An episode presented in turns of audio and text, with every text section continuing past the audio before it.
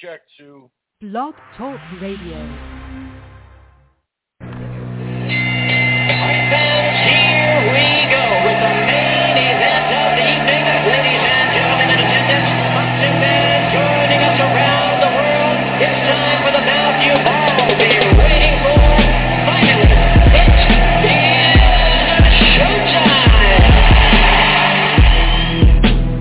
we, we dedicate our life to this sport. We give, we, we do thousands of sit-ups in camp. We run hundreds of miles, you know, for the ones that take it serious. And we just dedicate ourselves fully to our craft, man. We watch tape. We, we, we you know, we attitude. We rooting, and we go into that fight to land on the, to land on the line.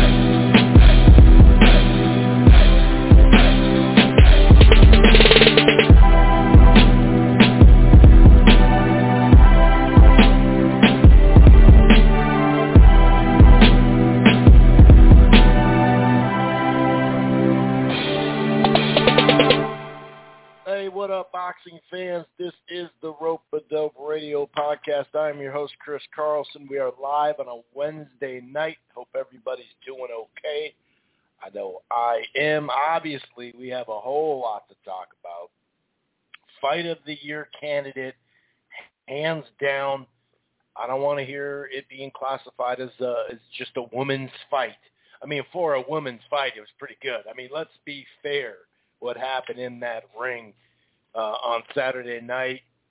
First time Madison Square Garden, two women in the main event, which is obviously you know a huge thing. Just just that alone, and um, and it sold well. I mean, who really cares about the gate in this scenario?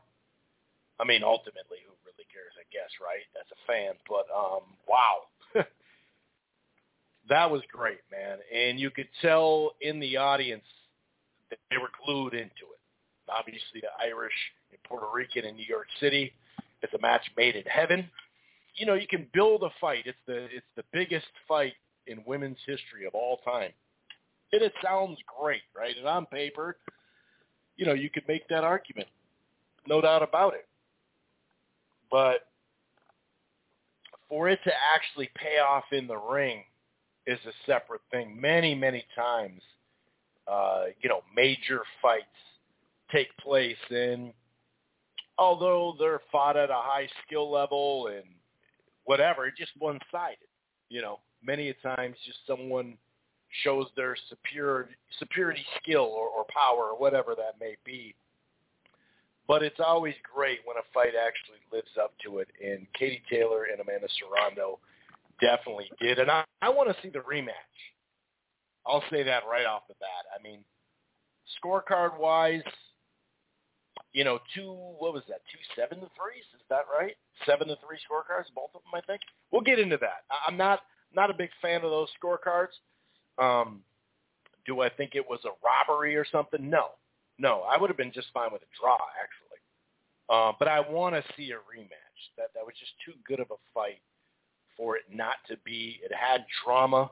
You know, Katie Taylor started well. I didn't give her the first four rounds like a lot of people did, but she started very well.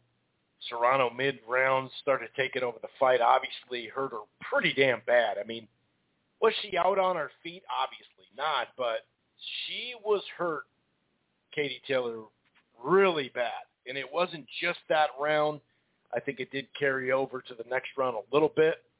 You could see in the corners, although she was focused in on what, you know, her trainer was saying, she still looked out of it. And for for her to dig out of that and then ultimately win the fight or whatever, just you know, survive that, uh, even if she would have just been uh, one-sided after that, and Serrano wins clearly, it still would have been something because I did think decent chance here that she's she's going to get knocked out. And credit to her in so many ways. I mean, there were times when Serrano, you know, maybe she she let too much loose in that round. If you look at the punch stats, that I mean, it was like 41 shots and 114 punches off head. I think that's what I remember reading. That's in two minutes. So obviously she overpunched there, but it's hard for her not to do that when she really was already picking up steam, had her hurt pretty bad. Legs looked horrible. I, I can't blame her on that one, but um, what a what a great fight. And obviously Shakur Stevenson and Oscar Valdez uh, for lineal at 130. Um, not a great two-way fight, but Shakur Stevenson with an excellent performance on a variety of levels that we'll talk about. And where does he go next? You know, Bob Arum's already shot down, you know, undisputed at 130 because he says, you know, th- those fights won't sell. Um, so it'll be interesting to see how long he stays at 130. You know, he might just have one in-house fight uh, and then move on. You know, Lomachenko could be involved there because obviously, you know, we don't know exactly what's up with Lomachenko at this second and how long he'd be ready for a fight. But I, I'm assuming he could still fight this year. But who knows? We'll, we'll see. And obviously, that's when you know you're you're you know you're in a, a great run here of boxing that should last all the way through June and hopefully July and August and September, etc. You know, fill back up. But we still have Canelo Alvarez take Alvarez. Did I just say that? Canelo Alvarez uh, and Dimitry Bivol fight on this weekend here. Cinco de Mayo.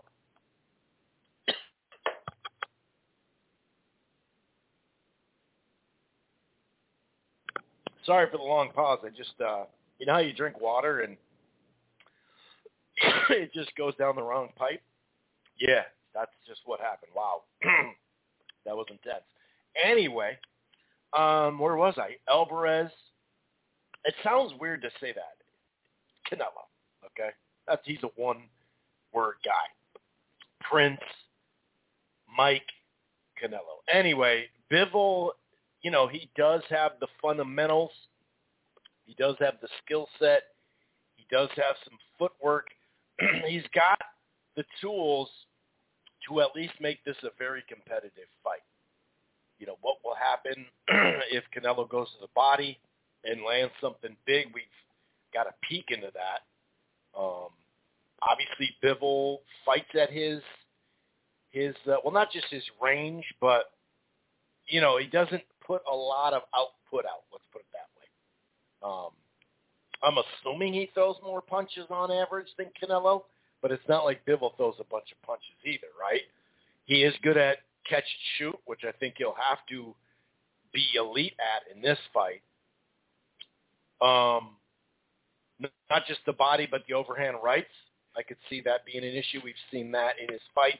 But Bivol, you know, is a damn good fighter. Obviously, since whatever 2019, you know, he hasn't been active. That's for sure, and his his uh, level of opponents gone way down, and so that's not necessarily uh, a positive thing uh, to go into a Canelo fight. But we'll see. You know, obviously the first half of the fight, Bivol has to have a fair amount of success. And, you know, Billy Joe Saunders and Caleb Plant did have a fair amount of success in those first five, six rounds or whatever. But we'll see. We'll see how this goes. I'm excited for it, though. I think it is a good fight. Very interested to see, you know, how that goes. And then, of course, some current fight news that we'll get to. Um, there's rumors of, of Josh Taylor possibly staying at 140. Hmm. Is that just based off the rumors? We've heard a little bit of rumors, but is that just Teofimo Lopez saying he's trying to make the fight at 140? If so, what about Catterall? Is he just, I mean, you said you'd give him the rematch, but it has to be at 47. That'd be kind of funky if uh, all of a sudden that changed, right? Um, there are some other items that we'll get to, some current fight news. Um, just a variety of stuff, and of course a, a boxing Twitter segment to close. But yeah, I'm really looking forward to this Canelo and Bivol fight. I think it's a good fight. I think it's an interesting fight. Uh, of course, Bivol does have that upright, stereotypical, what people call the Euro stance, right? The European stance. Um, sometimes that can be a little stiff. I think he has a little bit wider stance, maybe just because he's a little taller. But um, like I said, his fundamentals and the way he uses his jabs, he feints a whole lot. But there are some items on here, you know, that they both like to fight at range. And, you know, if the pace is at range and slower, normally that's a Bivol win. But that's Canelo's thing. You know, that's his pace of fighting, and he doesn't really combo punch at all anymore unless he's got a guy hurt. Usually it's one or two big punches at a time. You know, he doesn't go out of his way to establish a jab like he used to. Really, since that second Triple G fight, he's been more of a, um, you know, uh, like a not a combo punch puncher, but like a a guy that's going to come to him. You know what I mean? Um, more than just trying to set up every single punch. Uh, it's more like he. It's like he just wants to, you know, land big shots. Um, a lot of people look to that Kovalev fight, which that was his only 175 fight, right? Kovalev's jab um, and just overall, you know, he was doing good in the fight. I think people kind of forget that he was doing very good in the fight, but um, obviously that wasn't, you know, a 100%. You know, I mean, if we're being honest, that wasn't a 100% Kovalev. He was clearly faded. He was coming off a fight in which he didn't look all that good.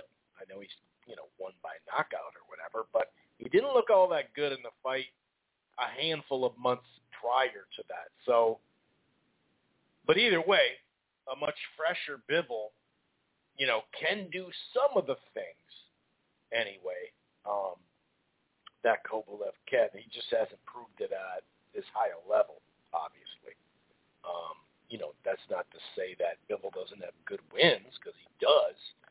Um, but even like a fight in Jean Pascal when they fought, you know what I mean? Joe Smith Jr. Um, that's a good win. You know, some people probably overrate him. Um, I think he's a solid fighter. Um, he definitely wants to make a fight. You know, I think him and Beterbiev will be a brawl that'll be a you know nonstop uh, blow for blow type uh, brawl. But you know Sullivan Barrera, you could see maybe shades of how Canelo used to fight a little bit more. I mean, I don't know. It's it's tough because you know Bivol isn't coming off a qual you quality win, I don't know, man. It's it's a little bit interesting, but um, either way, let's get into some of this stuff. If this is your first time listening to the Rope a Dope Radio podcast, welcome. It streams live right here on blogtalkradio.com forward slash Rope a Dope Radio. You don't have to go to Blog Talk and Rope a Dope and download the show directly there or listen to the browser if you don't want to. You can find the platform on Apple Podcast, Radio, Player FM, TuneIn, Spreaker, Stitcher, Amazon Music, Google Podcasts, um, while you're at it, why don't you head on over, over to thegruelingtruth.com. And one more thing, if you're thinking about cutting the cord or you have, you're not quite happy, I got something for you. It's called DirecTV Stream. The prices start as low as $69.99 a month. It's the best of live TV and on-demand. No annual contracts, no hidden fees if you upgrade to the Choice or Ultimate package. That gives you three free months of HBO Max, plus you get to enjoy regional sports networks without those pesky um, additional fees. If you go to the Premier package, that gives you HBO Max and Showtime boxing fans. Already included, I think $11 is where Showtime is on this platform, which is, a pretty decent deal. That's DirecTV stream. Okay. So, um, man, oh man. Um, you know, this was just something else, man. This this was a great fight. I mean, there's just no way around generally speaking, if we're being honest, um, you know, a lot of times we would go with the Shakur Stevenson, Oscar Valdez to lead out. A lot of times we start with the best fights and whatnot. Um, both of them meaningful fights, obviously. Um, the Taylor Serrano had a little extra oomph on it, right? Not just undisputed, but just overall. And uh, like I said, it lived up to the hype. Um, uh, you know, we'll go over the scorecards, but let's just kind of break it down round by round. Um, Taylor was countering with both hands very well, along with their jab. Um, You did see Serrano in the last minute land to the head and body, but I, I think t- that was, you know, Taylor round, first round. Second round was very competitive. Um, there was, beyond the jabs from Serrano, a late left hand that really did something there, but maybe the counters were enough, the clean countering from, from Taylor to give it a second round. It was a competitive round. Same with the third. I mean, the third was very competitive. Um, several really nice right hands um, late in that round from Taylor. Nice little combo as well. Did that steal the round for her? Otherwise, you know, early and often, um, hard left hands. And she started really cutting off the ring. Um, and now that I see my notes here looking at it, um, she did close Serrano with, you know, two or three nice shots of her own too. So maybe that wasn't a stolen round. You know, I did give it to Serrano. Fourth round, Serrano for me there. Um, you know, her jab and right hands were starting to take their toll a little bit. You could see Taylor uh, was cut. She was swelling already. She was getting a tad bit arm punchy. Um, and it just didn't seem like her shots were landing as well as they had been early in the fight. Not to say, oh, she was gassed. I'm just saying uh, that's what I saw in that one. Um, you know, the the fifth round, there was some really fun back and forth exchanges early inside. That's another thing. When I talked about last week, and anytime I've talked about these two fighters, you know, the women's sport has some catching up to do on the technique level and all that stuff. We all know that. It's no hack to women's boxing. Uh, we've talked about the depth as well. Um, but with these two, that's not the case at all. They're all caught up, right? And an example of that was the inside fighting, the hitting with one hand free fighting, getting not just holding on to each other and hitting, you know, someone in the ear or something like that, which you see in men's boxing too. I'm not saying that, but it was the skill level on the inside that was kind of interesting too that you don't normally see all that much. Um, but I mean, you know, Taylor, it's you know th- this was a rough round for her, obviously. Um, Serrano just landing heavy, heavy shots. Uh, Taylor getting, you know, her legs looked pretty bad. Um, nose, you know, bleeding just she was still countering off the ropes at times, but man, she looked really hurt. Uppercuts, hooks, um, landing to the body, hooks to the head and body with Serrano. Um, so you know that was uh, that was something else. I mean, to me, it did kind of feel like okay, this is kind of the it, it, a little bit. It kind of felt like the beginning of the end. You know what I mean? Um, and could you score that, you know, a, a 10-8 round? I think you could just because of how hurt she was. Um, and looking at it, just so I go back to those box, yeah. You know, the whole thing is, can you lose a round when you didn't? Well, of course it'd be a 10-8 round if you got knocked down, but Taylor did land 14 punches. And like I said, early in that round, it was back and forth a little bit. Um, but 44 punches out of 114 thrown in two minutes.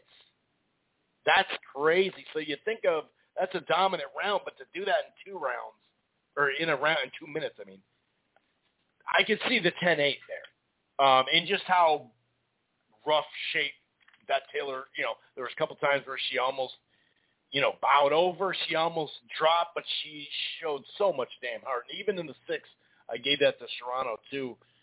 I mean, throwing combinations, showing heart somehow, some way, but um, the heavier shots to the head and body were Serrano in that round, in my opinion. The short uppercuts, the hooks. Um, now, the seventh round, that's where the fight all of a sudden became really competitive again. Um, you know, Taylor, could she have won that round? Yeah, um, you could say maybe Serrano who actually started using a little bit more head movement by. Did she land the best shots? You know, that one's close.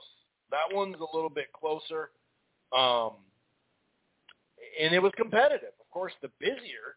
I mean, throughout the whole fight, obviously, she was she was busier, Serrano. You know, overall. Um, but that then all of a sudden you're like, okay, that that's that's close round. Eighth round, definitely Taylor. Um, that left hook off the pivot and just more movement in general and these quick combinations. She started winning that one. The tenth or the ninth round, excuse me, was was a close round too. I gave it to Taylor. I thought she was busier um, and closed better in that round. Um, and I think that's there wasn't many. Was that like one of the? I think there was only a round or two where she actually landed more than Serrano. Maybe I'm wrong on that, um, but I'm pretty sure.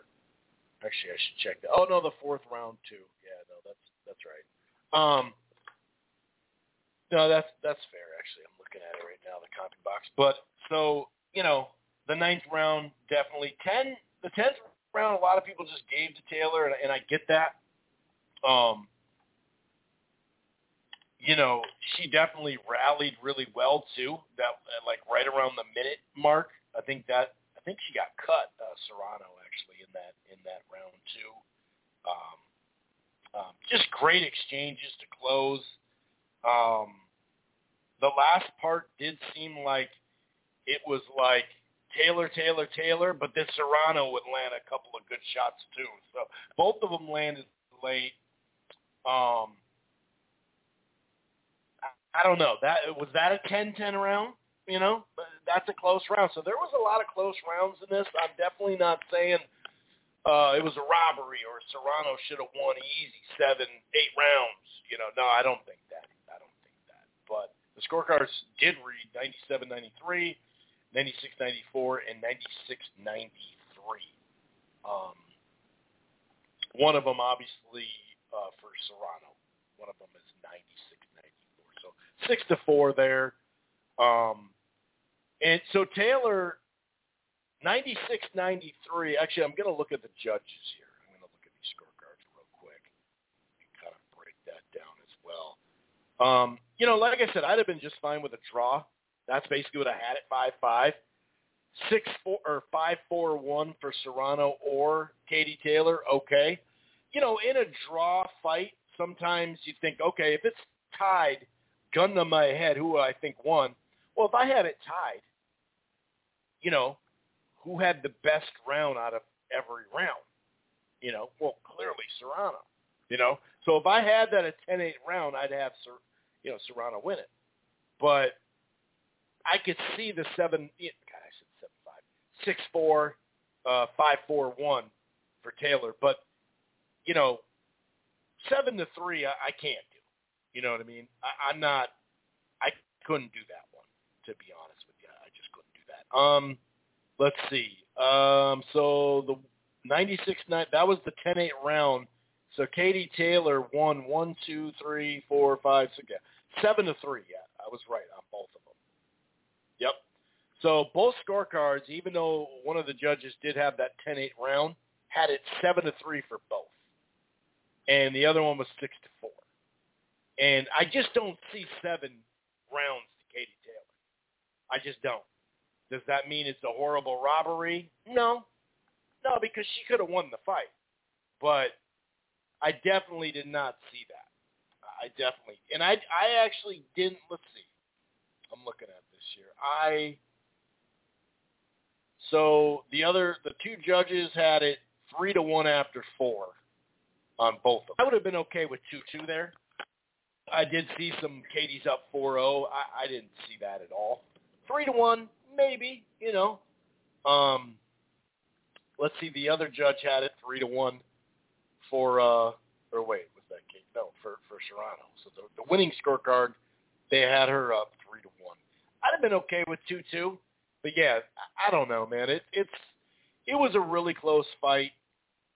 Um, you know, I don't want to make it a story about the cards. Like I said, I, I disagree pretty strongly with seven to threes uh, within the round, you know, round by round. Um, but it was a hell of a fight. I'm just hoping for a rematch, to be honest with you. I really am. And when you like the crowd was going both ways. Taylor probably had a little bit more, but not much. You know, not much as far as noise anyway. I don't know how it broke up or anything like that, but um it was just a hell of a fight, you know? It really was. And sometimes you could say, well, that person won. I just don't agree with the scorecards. At least we didn't have like a, a nine to one, eight to two scorecard.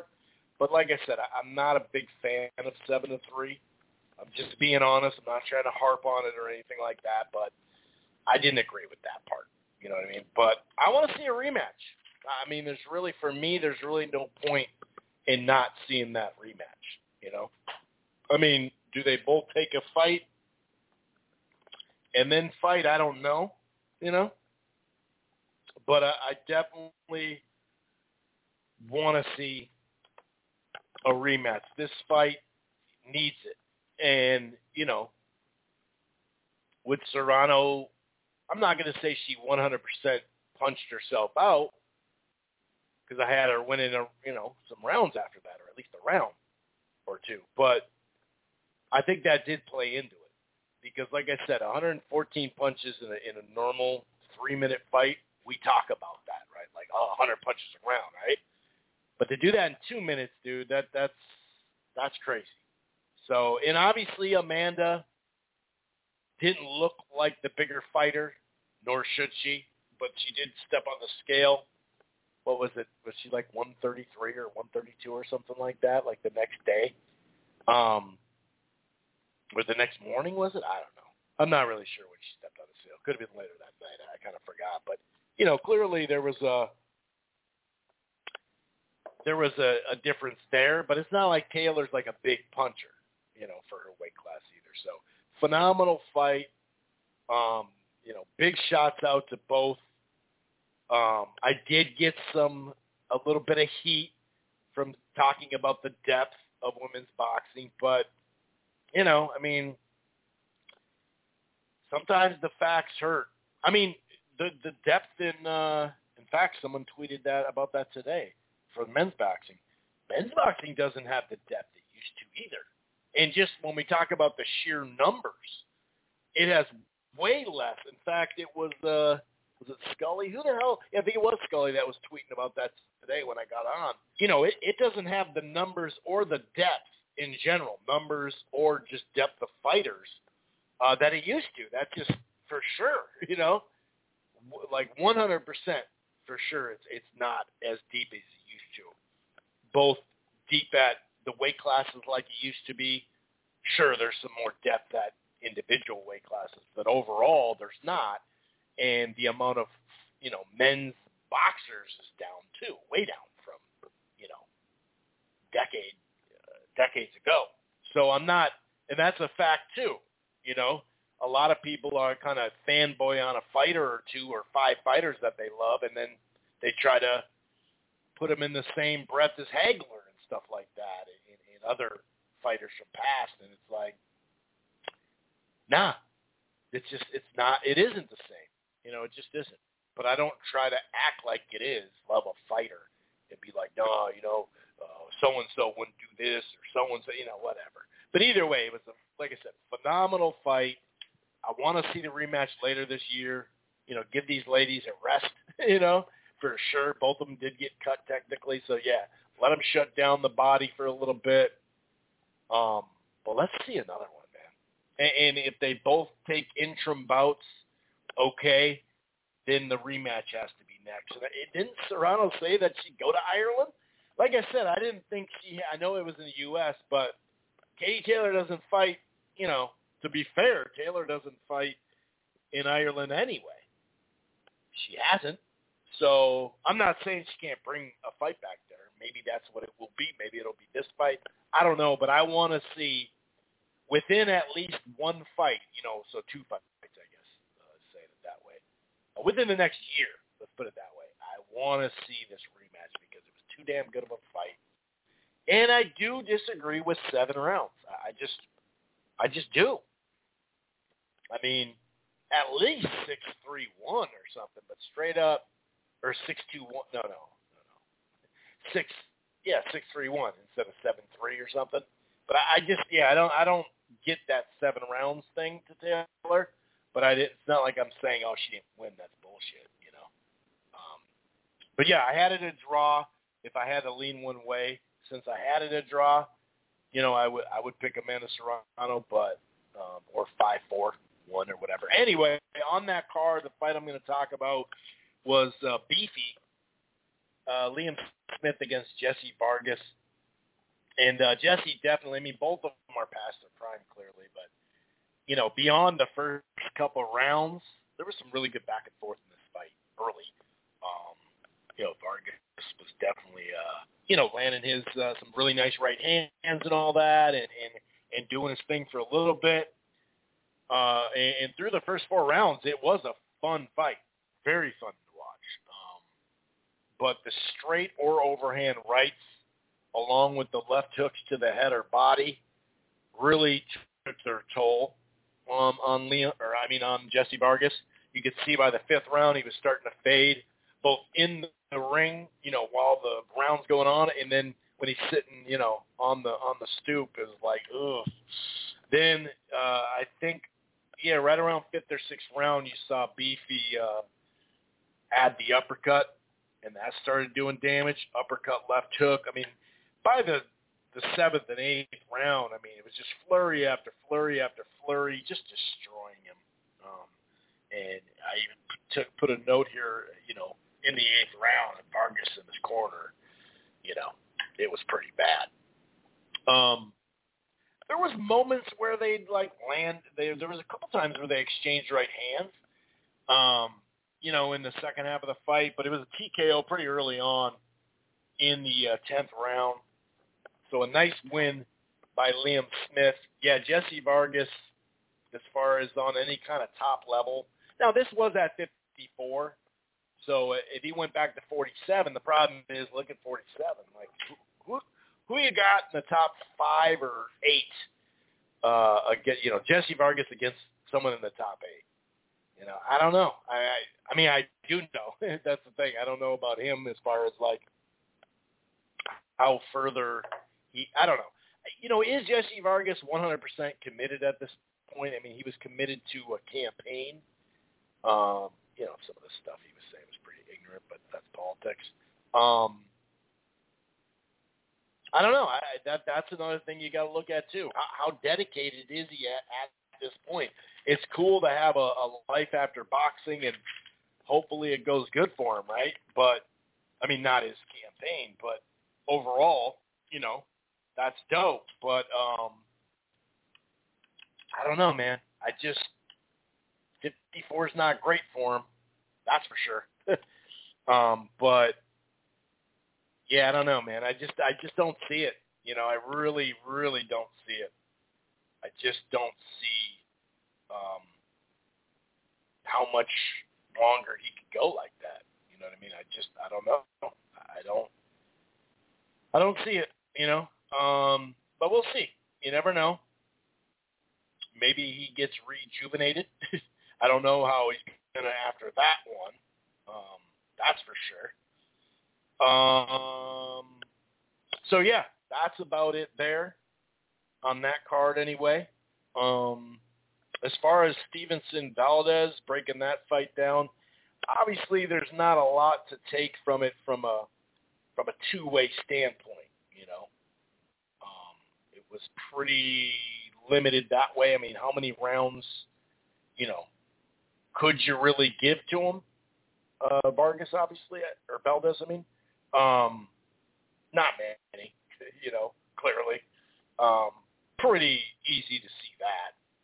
Um, but, but I think, let me look. Actually, let me look at my scorecard. Did I give him? Actually, you know what? The third round I gave to him. Yeah, because he did land some good body shots uh, in the right hand. He did actually do pretty good in that round. He did.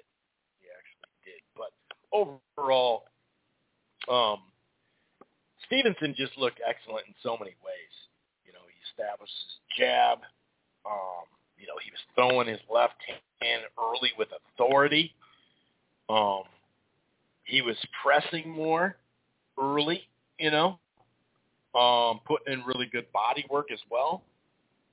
Um, he just was doing about everything you want to see from him, especially in the first several rounds um, of the fight. Now, some people do kind of think that he didn't go for the kill when he had his guy not out on his feet or anything like that. He had him buzzed, he had him hurt, but he, you know, I, I never saw Oscar Valdez super hurt him that. But what we did see is he wasn't throwing much. He was a, you know, he's a, I hate to say it, but he was a punching bag by the end of that fight. You know, as the rounds went on, and you know, the whole game plan seemed to be we're going to land a big shot and try to turn it. You know, um, and they kept saying on the broadcast, you know, you're already getting hit. Why not throw more? And in just the little moments that he did throw more, that third round he had a little success. But to be fair, he was getting hit really clean in those moments too, you know. So, but you got to do it, you know. Um, there was that, uh, yeah, because Oscar was just missing badly when he'd punch, but he really wasn't punching much at all. Uh, there was that that 10-8 round uh, where Valdez kind of missed the punch. He was a little off ba- balanced, and uh, Stevenson took advantage of it.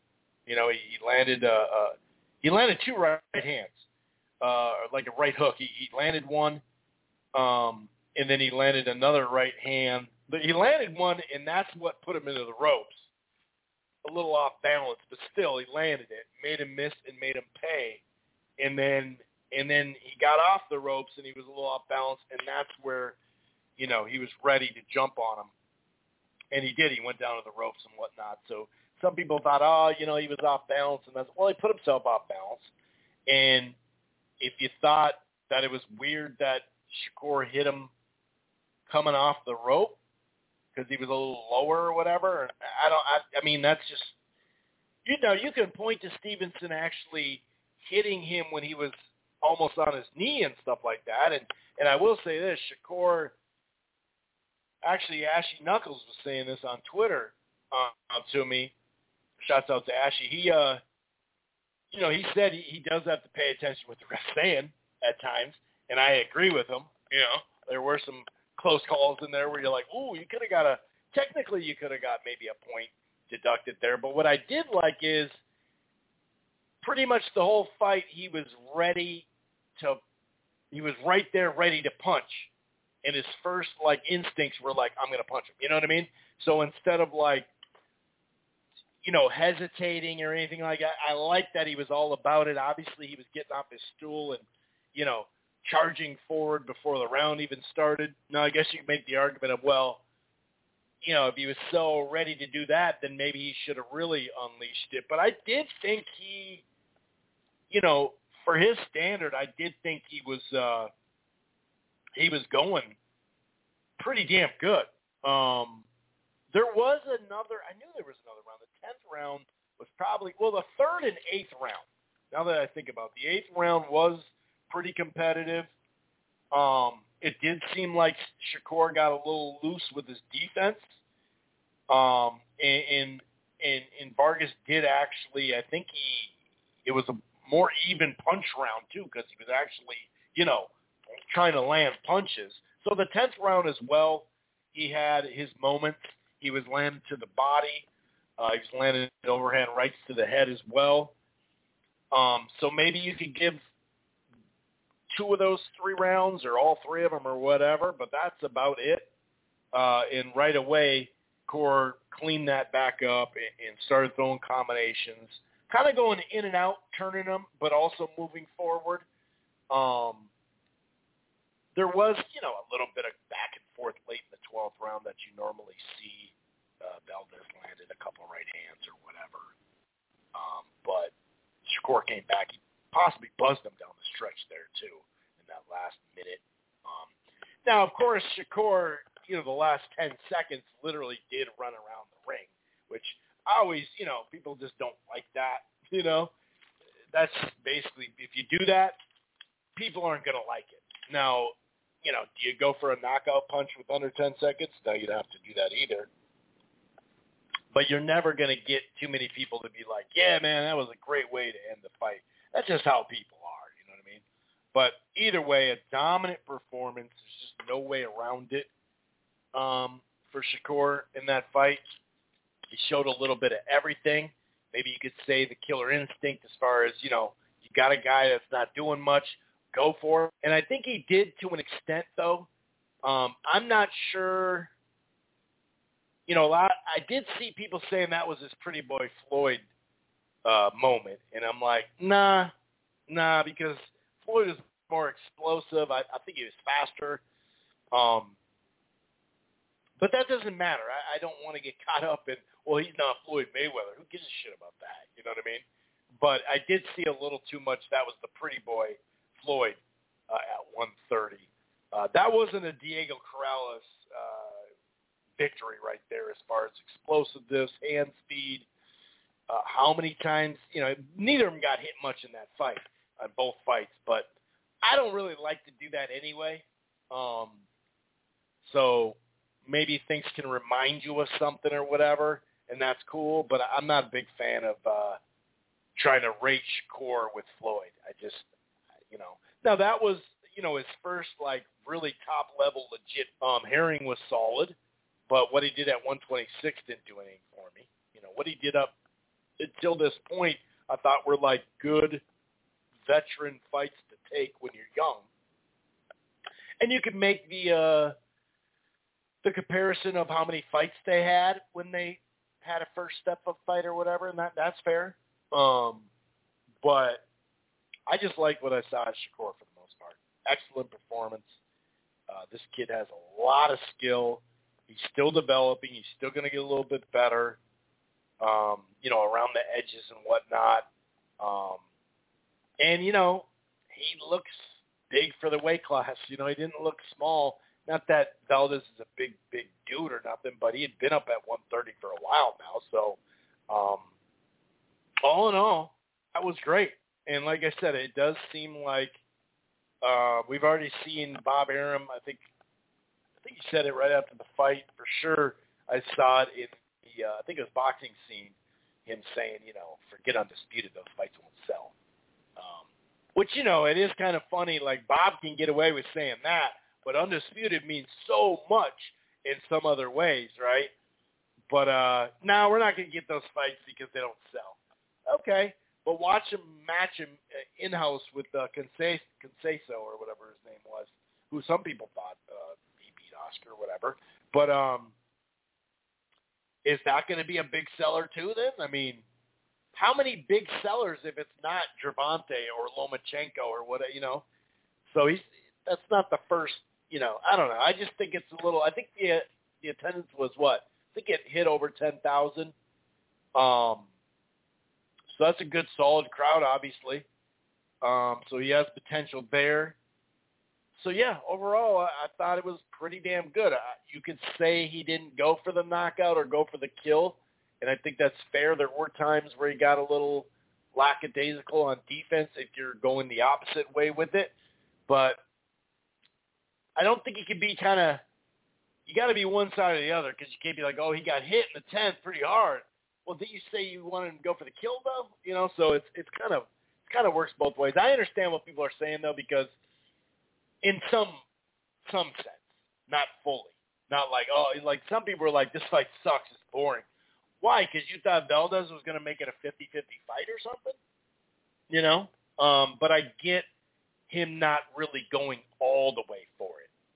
It's funny because I thought he started pretty aggressive for him um, but I do understand it just because Valdez just was not punching all that much. You know what I mean? Um, and, and when he was, uh, most of the time anyway, besides little moments or whatever, um, most of it was pretty one shot at a time, just saying the only way I can win this fight is just hurting them or knocking them down or whatever. You know what I mean? And uh, to an extent, sure that you know that was probably, um, you know, the way you were going to do it. But like they said on the broadcast, you know, I do think, you know, up in the work rate uh, would have helped. I mean, that's the one thing I'll say. Um, well, let's see. Yeah, because when you have Shakur Stevenson throwing more punches than you, 580 to 508, and by the way, 580, but landing 32% of them, so it was 100, 189 lands to 110. And look at that, 61 to 44 on the body too. That's very, very good. Uh, he didn't really beyond the first couple rounds. He really didn't go for the, uh, you know, use the jab a whole lot. Either of them did. Um, so I don't know. Uh, you know, I just, I, I, it's hard for me to pick out too many things that were bad for Shakur Stevenson in his first really top level step all the way up. Um, but hey, you know, it is what it is. We'll talk a little bit more about the undercard. Of course, we're going to do like a 30 minute, uh, you know, segment on Nico. Just kidding. No, but there was another standout guy for the future we'll talk about as well on this card. Let's go ahead and bring in John to the fold. What's going on, John? How you doing? Hey, Chris. How's it going? Good to be here as always. Thanks for stopping in, man. I appreciate it as always as well. Um, let's start with the the better of the fights as far as two way anyway, and that is uh, you know Katie Taylor, Amanda Serrano. You know, it was billed as the biggest fight in women's history. Some people have a little debate for that. I'm not really interested in, you know, breaking that down too far, but it was the first main event, you know, that was headlined by a women's fight, and then for it to draw that many people to it was phenomenal, and it lived up to the billing way more than I thought it would be. I, I looked, I thought it would be competitive. I thought it'd be a good fight, but I didn't see it having that much drama. Now, drama, maybe I'm overstating that because nobody hit the canvas or whatever, but Katie Taylor was pretty damn hurt in that round, and even the next round after that, it was like, man, she's punching and everything. She's doing, uh, she's doing okay, but those two, the, the fifth round, the corner, and then even that next round in the corner, I still was like, hmm, is she fully back? And, and sure enough, she was. Um, I did have an issue with seven rounds for Taylor on two of those scorecards, but we'll talk about that after you're done breaking this fight down what you see in the ring because, like I said, to build a fight that's big is awesome, but we've seen plenty of one-sided fights when it comes to fights that are anticipated. This one lived up to it. Yeah, it was a great, great fight, but um, I do want to add a little bit to the perspective because I think you made a good point, and you know, since it, it ended up being a great fight and a great event, you don't want to take anything away, but it, it did feel to me a bit like the, the the entire history of women's boxing had been thrown away, and they were pretending like women just started uh, boxing like three years ago or like that. And you know, boxing's a sport steeped in history, and you know, e- even the history of, of women's boxing. I mean, you know, you know, you can you can go back to more obscure stuff farther, but I mean, certainly. Uh, it was you know around and and being talked about in the 70s i mean there was you know, there was fights in the afternoon and on CBS, not regularly or anything, but they were televised. I mean, you know, they they were women were televised, so you know, I, I like the the angle on it about you know, which is fact. Uh, the first you know women's fight to headline at Madison Square Garden. I think that's a big story. I think they should have probably kept it there, and it was a great atmosphere and event, and just you know kept it at that. But you know, saying automatically it was the biggest and the greatest women's fight of all time, and pretending like you know women's boxing just started, you know, because because look, even though it's you can talk about because of the famous names they had, let, let's face it. I mean, you did have Joe Frazier's daughter fighting Laila Ali years back, and it was you know quite hyped at the time. You know, you had fights like Christy Martin and Mia St. John on pay per view, uh, and you know Christy Martin, as we know, in the mid '90s, you know, appearing on Don King's pay per views. She was on the cover of Sports Illustrated. Got plenty of publicity. So let's just not take away from how good the fight was in the event, but let's just add a little perspective. Now, you know, great atmosphere in the guard, and then getting to the fight itself. Um, for the most part, I would actually say the fight uh, planned out, played out the way I expected it to. The only thing that I thought uh, didn't quite go like I expected it to was after Amanda Serrano about had Katie Taylor out of there. Uh, she, I think she probably punched herself out, and, and it was that simple. And she wasn't throwing that much in the rounds afterward. And then, you know, Katie Taylor recovered and just kind of looked like Katie Taylor normally does. And I mean that partially in a good way, but partially in that it wasn't that out of the ordinary. In other words, you know, uh, she wasn't hurting Amanda Serrano. She wasn't throwing a ton of punches. She wasn't pushing her around, anything like that. But she was just coming back, just doing enough to win rounds when Amanda Serrano had punched herself out. But then some people did point it out the next day, but I don't think it's been pointed out enough, frankly. And you know, I've I've been the first one to say when we talk about this all the time, and this fight to me is another perfect example. I mean, the boxing judging is is just subjective. It's just not objective, and people have to be realistic about that. Because to me, uh, when you look at three judges giving Katie Taylor the tenth round, and and a, a couple of knowledgeable people I know seeing on social media giving her the tenth round, I agree with the minority that pointed that out the next morning. I mean, I mean, how the hell do you give Katie Taylor the tenth round? At the time, I thought for sure Amanda Serrano won it. She she just about knocked. Or at least a ten ten or something like that. You know, yeah. like at least a ten ten. Then, if you want to do that. But other than that, I but agree. I, I but I could. I mean, it was dramatic the way they were both throwing. But Amanda Serrano won that round, and she had Katie Taylor almost down at the end of that. I mean, you know, late in that round. I mean, almost hitting the canvas. In fact, I saw one. Ironically, I, I think the guy made the the opposite argument. I saw one one social guy tweet out on social media a few hours after the fight the picture of the tenth round and Katie Taylor's knee almost hitting the canvas and saying by able to by being able to stay up, she you know gave herself a victory. And I thought, my friend, you just pointed out the whole problem with the scoring of the fight.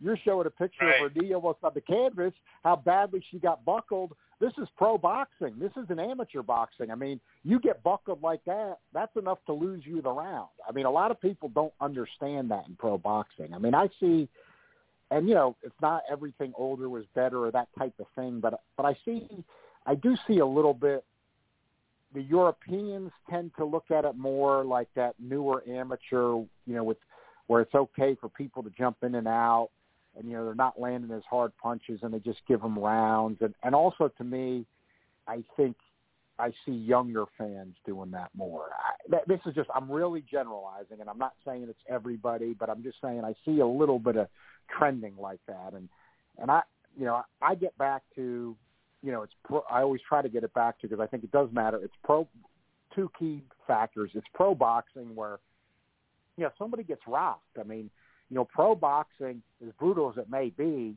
you know, the objective is to hurt the opponent. I mean, you know, try to knock out the opponent. I mean, you know, amateur they tried to take that factor out of it. You can do it, but they tried to make that you know not not the primary objective but you know in, pro boxing that's your pro primary objective. Of course you can win on points but your your primary objective is to you know put hurt put hurt on your opponent. And you know if you can get a stoppage but even if you don't put hurt on and you know Serrano was putting all the hurt on for the entire fight. Um you know she took some rounds off when she was a little bit gassed but I thought she made up for that in the tenth, and she put hurt on Katie Taylor again, even though Katie Taylor knew, I think, sensed should have been correctly that she needed that round, and you know she showed tremendous heart. Uh, you know, I think Katie Taylor was just pretty much what I thought she was, and I thought she'd be competitive, and you know, she did what she does well. But I thought Serrano put more hurt on, and you know, over the course of the fight, should have gotten more rounds on the fight. I definitely thought she it. I mean, there's enough people that thought Taylor won, and of course, two to three judges that you know I don't, you know, you really can't say robbery, but I, but I think you do kind of need to focus on that tenth round and say, you know, how the hell did three judges give that round to Katie Taylor? I, I, I think, you know, I, I've heard this from some smart people in sports decades ago, and I think it's a really good point. And especially how humans, you know, have their own subconscious biases. I do think, to me, this is what happened on Saturday night with Taylor Serrano, is – there's a there's a human bias subconscious you know in sports when it gets to making calls like that when somebody's coming back you know what i mean? You start subconsciously pulling for the person that's making that comeback. People like to get inspired you know that starts to overcome the fairness.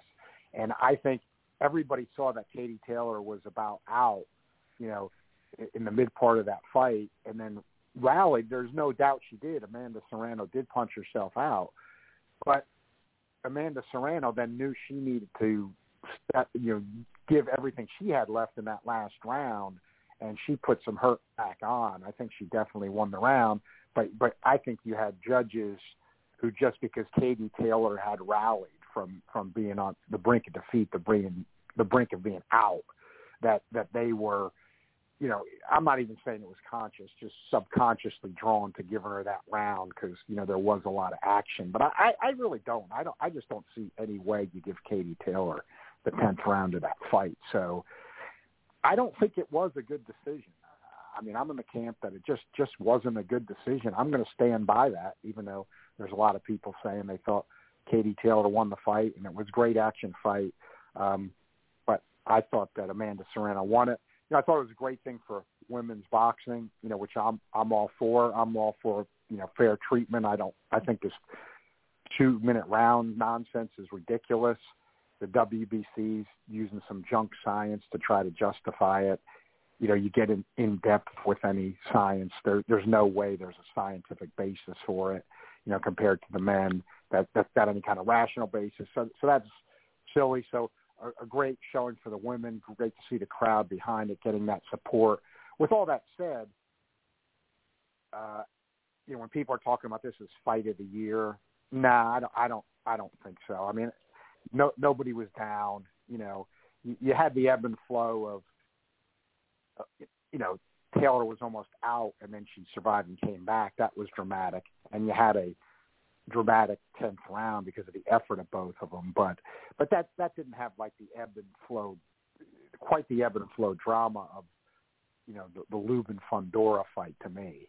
You know with the kind of power that they were throwing.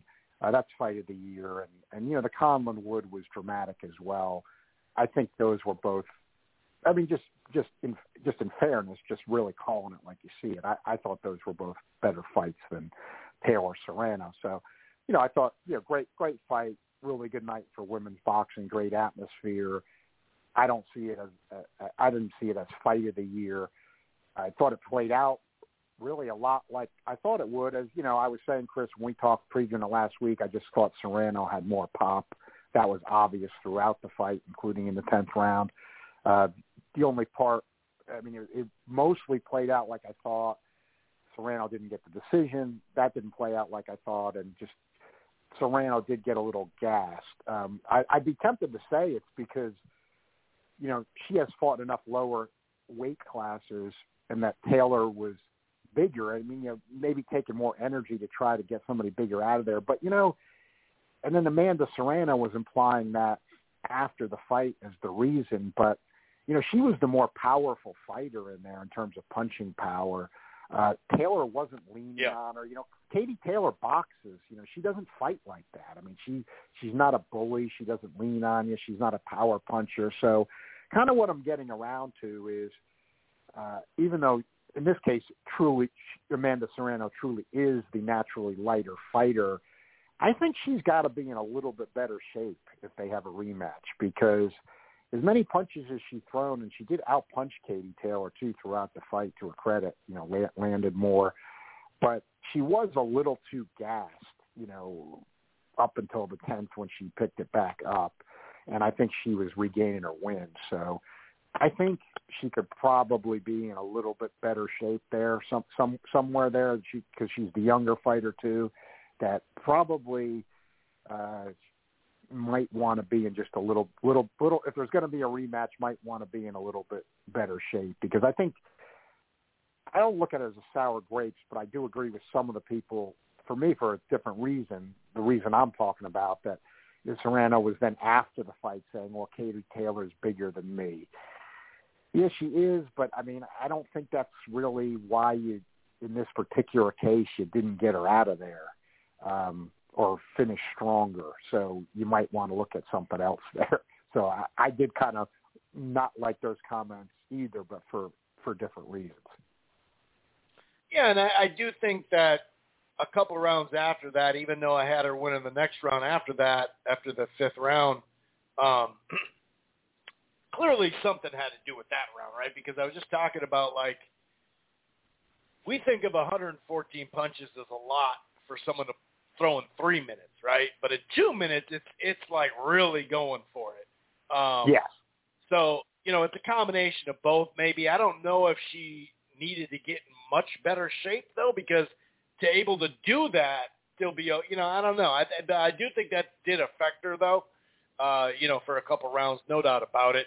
You know, I didn't. I, I went back and looked at the cards again, and I didn't realize all three of them gave that last round. Even the re- even the the winning scorecard, uh, six four gave her that uh, gave Taylor the last round, and that was interesting. I I didn't know that. I went back and looked like, huh, wow, even the I winning scorecard had that. That's kind of interesting.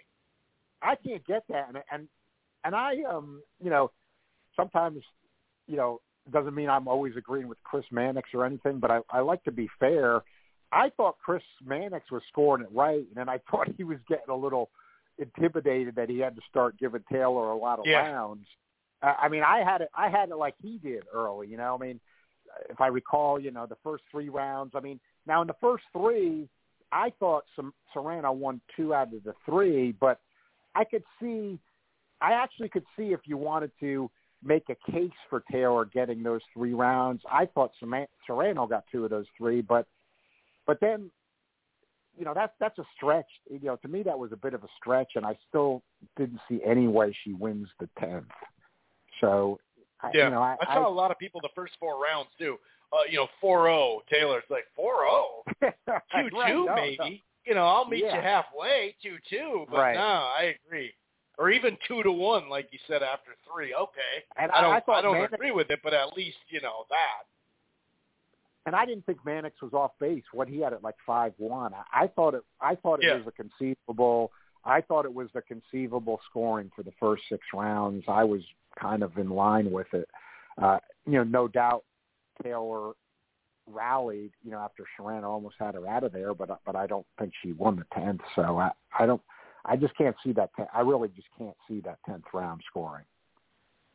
Yeah, and and uh, some of it is just both of them were swinging so much, and I think people forget they saw, like you said, they saw Taylor down that at like the minute mark on, landed some really good shots, but you know, it's not like Serrano didn't close that around with harder shots too. So it's like you can't take away the first minute of winning the round to be back and forth, and we could, you know, we could maybe, you know, we'd have to maybe watch the last minute again to see, okay, so who did land the better punches? But if if someone's won the first minute and then it's about even, well, that's you know that's pretty easy to figure out there. But I think I think right. you're right about the just back and forth exchanges, just going nuts, and sometimes you get lost in some of that. We see that with scorecards or people thinking whoever won on Twitter off of fighters that overachieve in a fight that you didn't see coming. Like, oh my God, you know, so you end right. up giving a couple more rounds, and so kind of plays exactly. uh, somewhat similar to that. Um, any other things from this card that you want to talk about? Obviously, beefy uh, Smith, um, you know, took care of Vargas. I think Vargas maybe should go back to his political career. Um, you know, I, I mean, Yeah. I know he had to shut down the campaign or whatever, but um, any other items that you want to uh, discuss when it comes to this yeah, fight? I, I mean, or this Liam card? Smith, Li- Liam Smith, Liam Smith ended up being a little bit better than I thought he was. Matter of fact, in transnational, and it did pass. I, I actually advocated for him getting moved up because he's got he's got two straight KO wins. You know, he's not really a puncher over his career, but he's making. You know, he he does he does a little bit of every. I, I like what what I saw somebody say about him yesterday, which is I kind of see it the same way. He, he doesn't do one thing spectacularly, but but he does everything pretty good. Um, and you know, it's it's it's enough for him to. You know, I thought he should have gotten the decision in that Kurbanov fight, and then he's gotten two straight KOs. Um, you know, I, I mean, he does.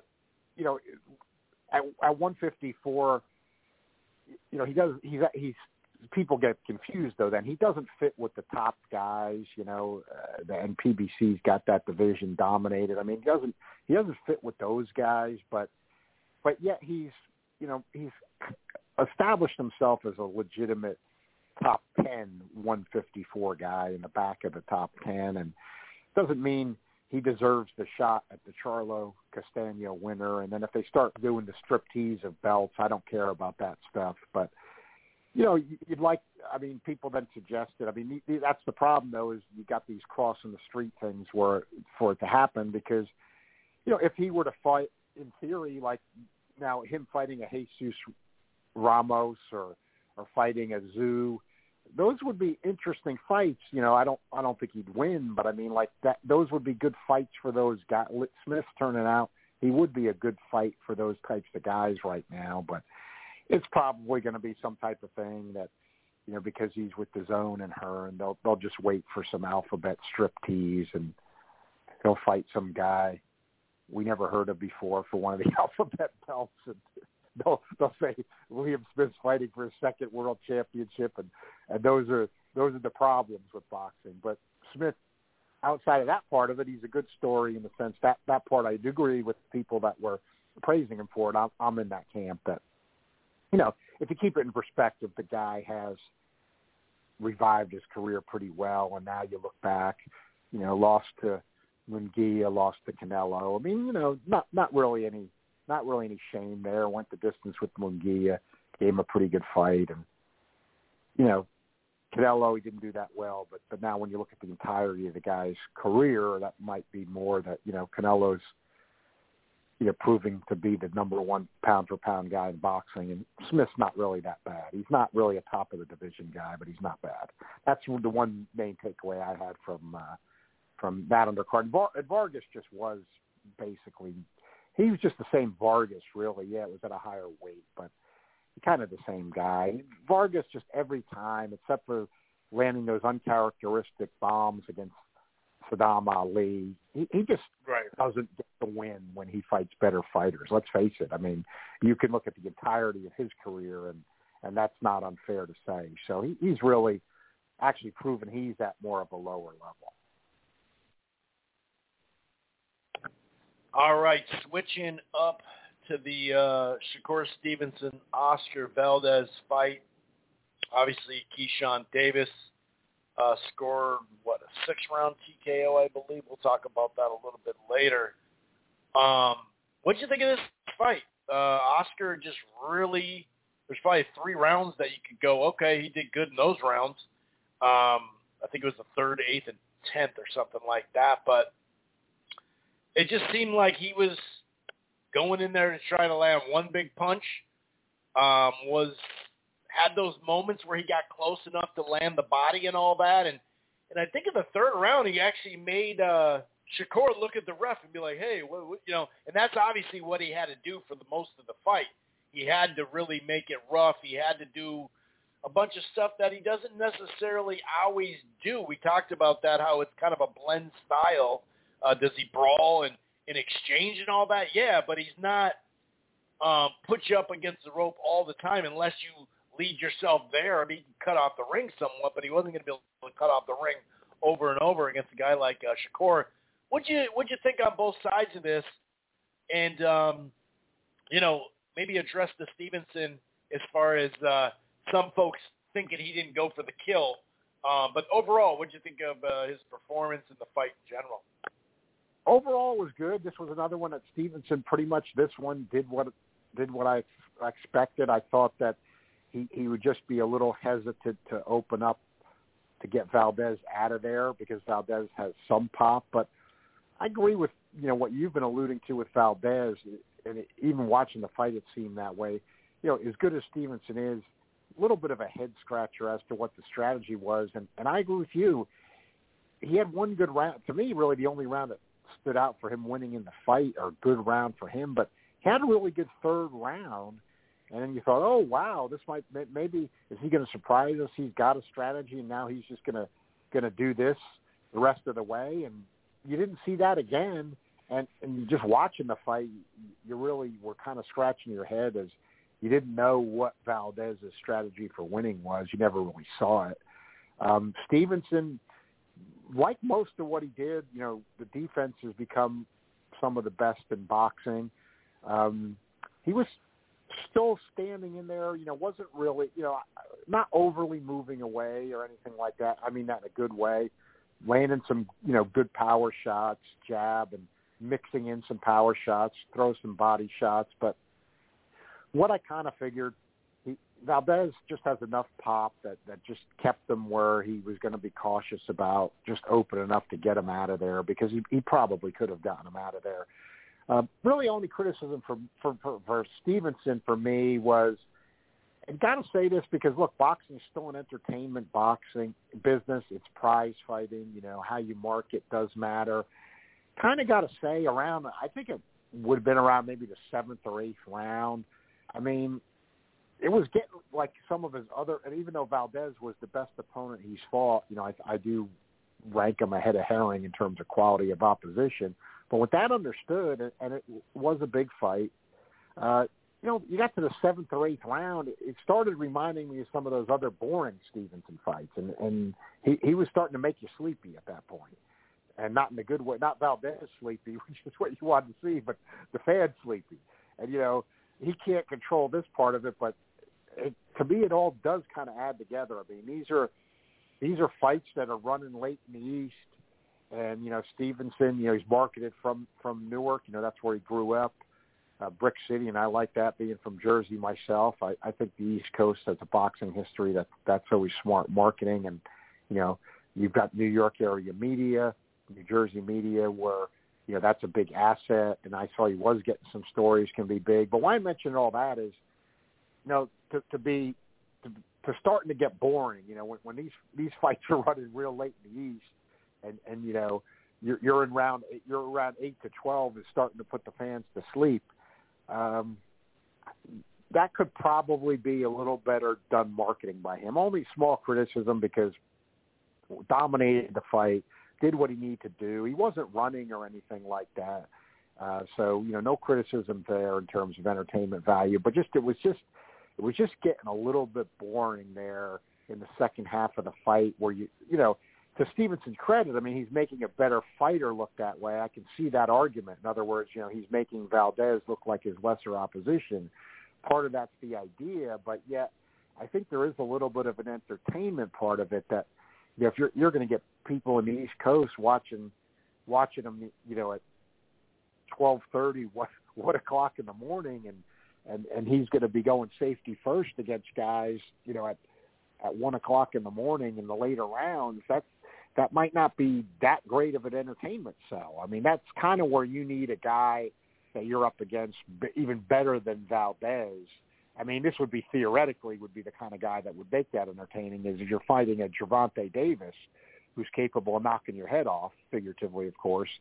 Uh, then sometimes that can have its own drama late in the fight. But you know, when you're fighting, you know, Val, Val, Valdez has had some bad nights against limited opposition. I mean, let's face it, really throughout his career. So, uh, you know, he, he's got he's definitely got some flaws, even being at the you know was at the top of this division, you know, 130 pounds. But there's too many weight classes, and this is sometimes you see the reason why with this type of a thing.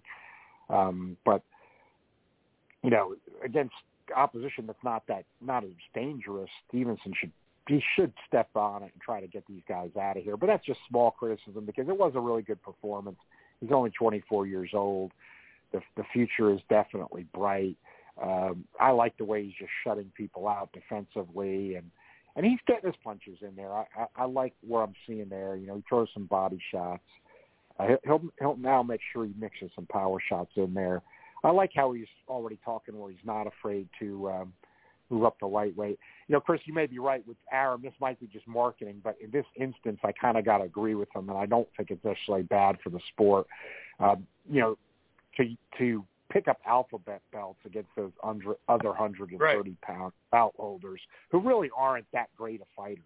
You just got to say it because it's the truth. I mean, I, I don't need oh, Shakur yeah. Stevenson, Roger Gutierrez. You know, I mean, I, I don't, I don't, I don't need that. I don't want that sold as unification. So I like kind of where Arum's going there. Um, I agree with you. In house with Conceição is not that exciting uh, when we could get to better stuff. But I, I think they're probably serious about it because, you know, Haney's going to fight Kambosos. You know, if they're talking Lomachenko, um, Top Rank's got Haney now too. I mean, you know, mm-hmm. I mean, you can't rule it out in a good way. I mean, you know, if they want to go in house at some point. So, know, they're both boxers. It's not the best style matchup, but they're both top American fighters who are undefeated with great amateur pedigree. So, uh, and you know, Stevens yeah. is silver medalist. We can't forget that. I mean, he's got really top amateur pedigree, uh, best for the U.S. in a while. But I mean, that, that, there's some good stuff there. Uh, you know, that's a, a, assuming Haney gets by Kambosos, and you know, but maybe Kambosos is going to keep fighting top ranked guys. You know, he he's down doing a couple in a row. I don't know if that means that's going to be a trend or not, but it could be. You know how we know that a lot of times these things go where the relationships work for making these fights. So um, I think I'm in the camp that Stevenson, you know, he won the ring belt transnational 130 uh, Saturday night. Uh, I, I think that's enough. I don't I don't see him the need to.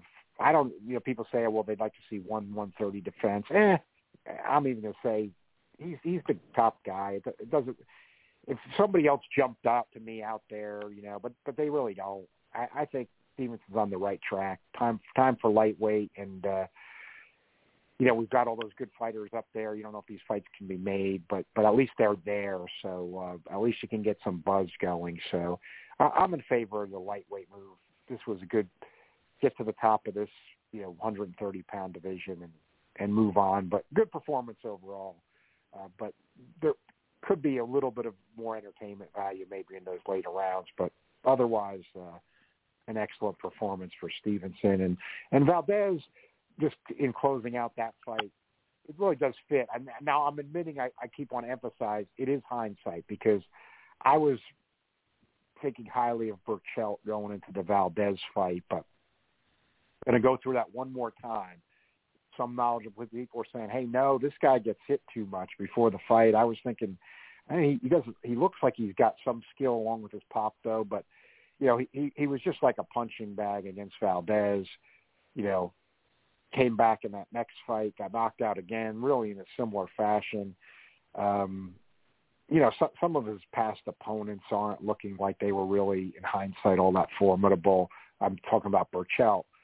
So I, I just think, and Valdez then had the positive PED, you know, after that, which adds a further cloud. I, I just think in evaluating Valdez now, we almost got to throw that Berchelt fight not not out the window, but diminish that and look at the entirety. And and he struggled a lot against a lot of lesser guys, and and the resume may have some more known names, but it, it's really not that strong for who he's fought. Stevenson ended up being by far the best guy he's also fought, and and he really wasn't competitive. So uh, he's 31 years old. Uh, I'm not sure how you know he, he might need to stay at that 130 because it's not that strong, and and let Stevenson move up and then pick up some some fights there against some of those other guys who aren't that good. And then um, I, I agree. I mean, you know, if Lomachenko wasn't available, then maybe I could see taking another fight or two at 130 or whatever, maybe taking one 130 in-house and then going up to 135, the old test the weight stuff or whatever against solid guy or whatever. But if Lomachenko's on the actual table, then yeah, I think you do go up uh, after that. Um, what do you think? I mean, obviously not that you could take a ton out of Keyshawn Davis's, uh, you know, victory because of the competition and he's young, you know, in his career, but just overall, what do you think of him? Because a lot of people are really high on him. I'm pretty high on him as well. Just looking at um, the hand speed, the what appears to be explosiveness, the the movement, the control at, at this age. What do you think? You know what you saw in the ring, but just in general, uh, overall for uh, Keyshawn Davis.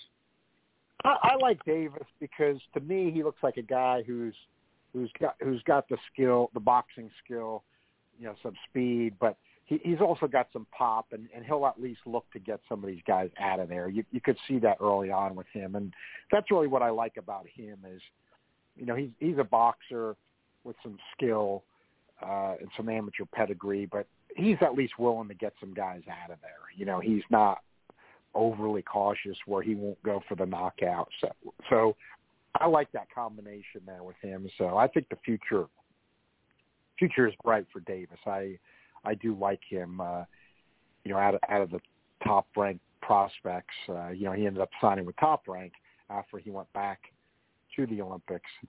Uh, had those few fights on DAZN before that, but uh, out of Top Rank's current prospects, he's uh, you know he's uh, got to be one of their top guys, if if not the top guy, I'd say. So I, I, I agree with everybody else there. So uh, you know, lightweight, the future at lightweight. I, I hope now lightweight's a different story for me. Lightweight's where I hope these fighters hang around the division. I mean, even though it looks like sure, it may sure. not, I'd, I'd like to see these guys hang around there and really have some showdowns. I mean, I didn't think it was over hyperbole like a lot of other people did about, you know, these guys really being a modern era of, you know, the Leonard Hearns, you know, Duran Benitez type guys. Uh, I didn't think it was a stretch. Of course, there's some ways to go, but you know these these are real talented guys. I mean, you know Ryan Garcia, Tank Davis, you know Devin Haney. You got Shakur Stevenson, you know coming in there possibly next. You know Keyshawn Davis uh, on the way up. Uh, you know Tio. Unfortunately, though, this is the problem with boxing with too many weight classes. You know now you've got Teofimo Lopez. He's already going to be at 140 pounds, so you know, you've lost him. I mean, I wouldn't count him out just because of the one loss to Kambosos. And then you've got Kambosos, who, you know, let's not count the guy out, coming off a very True. impressive performance against Lopez, and he's really earned the right to show he's for real, so to speak, and he's going to get that chance, of course, against Devin Haney. And of course, he is the to me, you know, Kambosos is the real champ.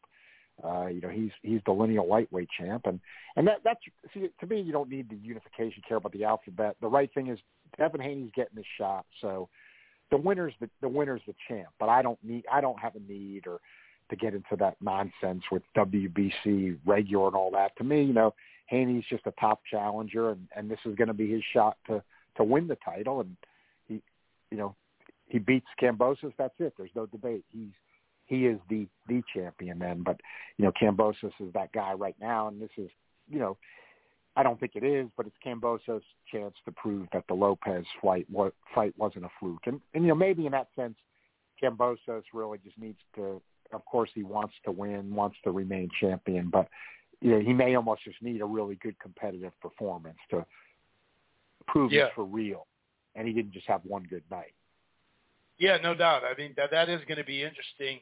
I'm really interested in, in that fight because of that exact reason, style matchup and whatnot, and even going to 140 for Tio, as long as he stays in that range, that's really not far off because you know Haney's already a big 35 pounder.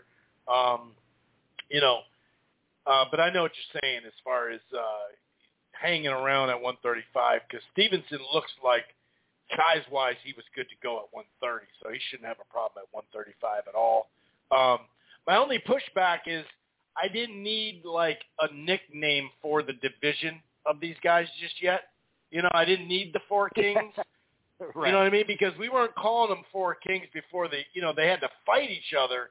Then they earned that nickname. So that was my only thing um, about that. Well, let's get a nickname. No, let's let them fight, and then you know, let let's we can make other comparisons like you said, this is a valid uh, talent level, no doubt about it. I mean, especially because they were mostly all young beyond Lomachenko at the time. Um, maybe they should, maybe they should be the four princes then, since they haven't earned it yet to become a king. Right. Yeah. Maybe. Yeah, I did four, see some of that princes. too. Okay. Yeah. Right. Maybe the four Exactly. at this point. Yeah, that's really the only thing I had the pushback because it was like, nah, let's not do that, you know. But but you're right as far as it, it's it's hard to deny uh, that. And hey, if you lose Teofimo, well, adding a Shakur Stevenson is a pretty damn good, uh, you know, subtraction Exactly. addition right there. So, exactly. uh, we're good. Yeah, so we're we're good to go there. Um, get into the fight this weekend: Canelo Alvarez, Dimitry Bivol. Obviously, um, going up to light heavyweight uh, is Canelo. Um, he'd only fought there one other time against Kovalev, and uh, obviously, you know, Kovalev. I'm not going to say he was a 100% shell of himself, like he was a a dead man walking.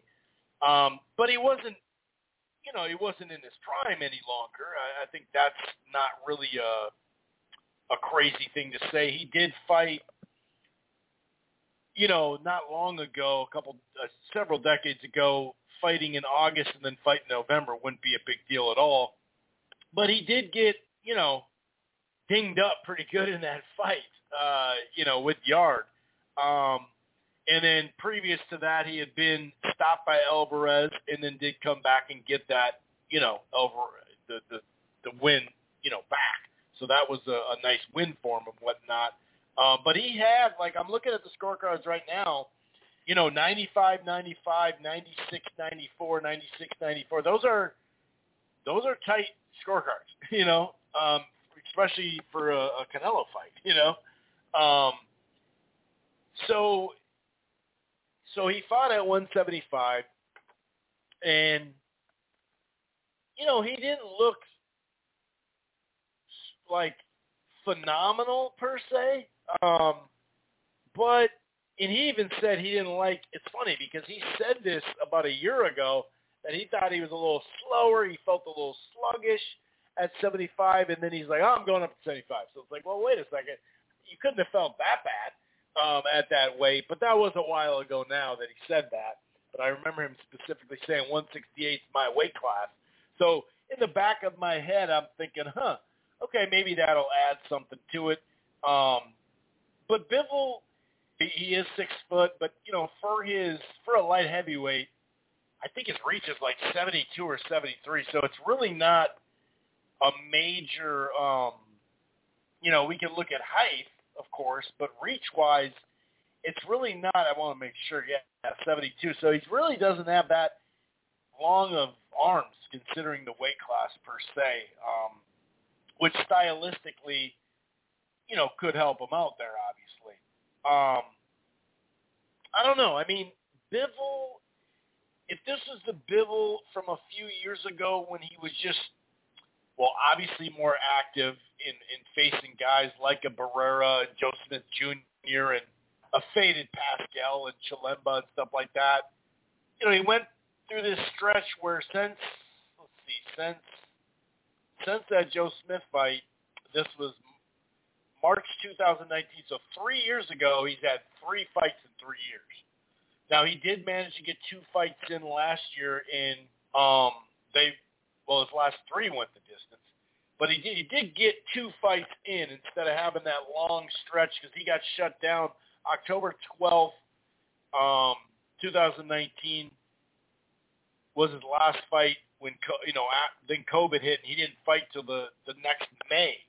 So he had that. Well, at least he's gotten two fights and especially one, you know, in December. Um, now, I'm not saying he looked bad. That the competition wasn't great, obviously, but at least he got that under his belt. Um, so he's not going to come in off of, uh, you know, 18 months out of the ring or something like that. Um, he does present some fundamental skills. Um, you know, he does kind of have that upright, stereotypical European stance. He's got kind of a wider stance, but he does. He's got good footwork. He does these little minor adjustments where he he can catch and shoot. I think that is a key. He's got like a a, a, a jab that he you know definitely can variate. He, he he definitely feints a lot with it. Got that left hook that he loves to throw. It's pretty fast, and, and especially when it's short. Um, we'll see how he takes the body. There has been a couple of fights. I think that Barrera fight where you thought, hmm, the way he responded to that body shot. I'm not saying he responded it like uh, Keith Thurman, where you're like visually like, oh wow, that really bugged him. But it was a little bit of that. Um, and also overhand rights, you, you've definitely seen him get hit pretty flush with that. Um, but I do think that catch and shoot, some of the fundamental, you know, adjustments that he can make uh, in a fight, you know, I, I think he's a he's a pretty damn good fighter. It just he kind of lost, well, not kind of, he lost momentum. You know, um, three fights in three years is going to do that, and it's not like they were big fights or something like that. So heading into this, now obviously another thing is like output right, John? I mean, we know Canelo's not Mr. Output. He barely even throws like three or four or five punch combinations uh, like he did when he was younger. But when he was younger, he would gas more throughout fights. Biggest thing was like trying to establish a jab and also try to counter punch. But counter punch at range, he wasn't always on the move. It does seem like he embraced the come forward style after that or during that second Canel or that second Golovkin fight. Um, it does look like he, you know, he's trying to throw punches that really do hurt. You know what I mean? And, and I wonder if if a big overhand right or you know work into the body um, on Bivol if, if he'll shell up because we've seen that when he's been hurt or a little a little affected by some punches to shell up, and that's not going to get you you know, that far. Um, what, what do you think here? Obviously, scorecards, it's hard to beat them.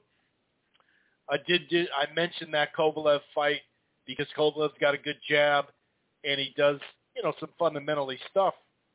I guess you could say kind of similar, but also the scorecards. The scorecards actually at that time anyway um, were pretty damn fair for a Canelo fight. What, what, what are your thoughts on this uh, fight, and, and who do you think is going to win? How is it going to happen?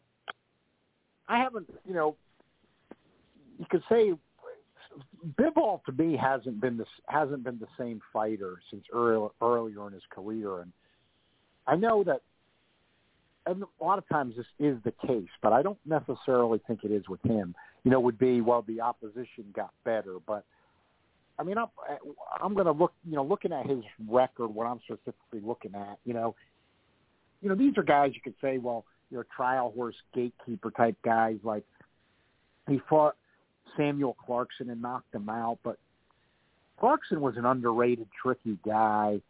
Um, you know, Agnew had been around, he knocked him out. Um, then, you know, Broadhurst was an Australian, you know, who was, you know, you know, had fought over there, but uh, you know had a, had a decent record. He got him out of there in a round, and then Sullivan Barrera, who I respected skill wise, and he had more left at that point, and of course had had a big win over Joe Smith. Uh, you know where he got off the canvas, but then he dominated Joe Smith. A big win. You know Smith had been coming off the the Hopkins knockout and everything.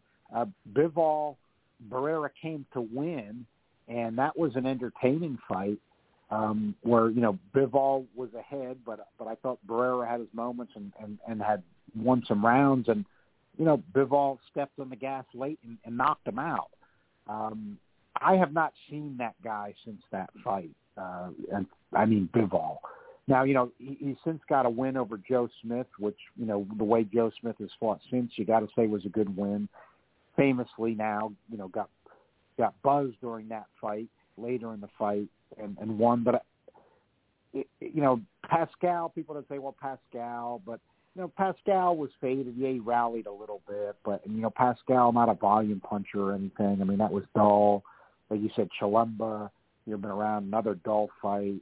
Um, you know, so the Smith win, okay, you say good win there, but then then then he goes off this you know run of lesser opposition that that he's just going safety first and jumping in and out with only the jab. You know, Lenin Castillo, uh, you know, Craig Richards, Salamov.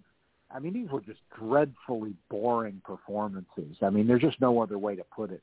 Anybody that saw any of those fights knows what I'm talking about.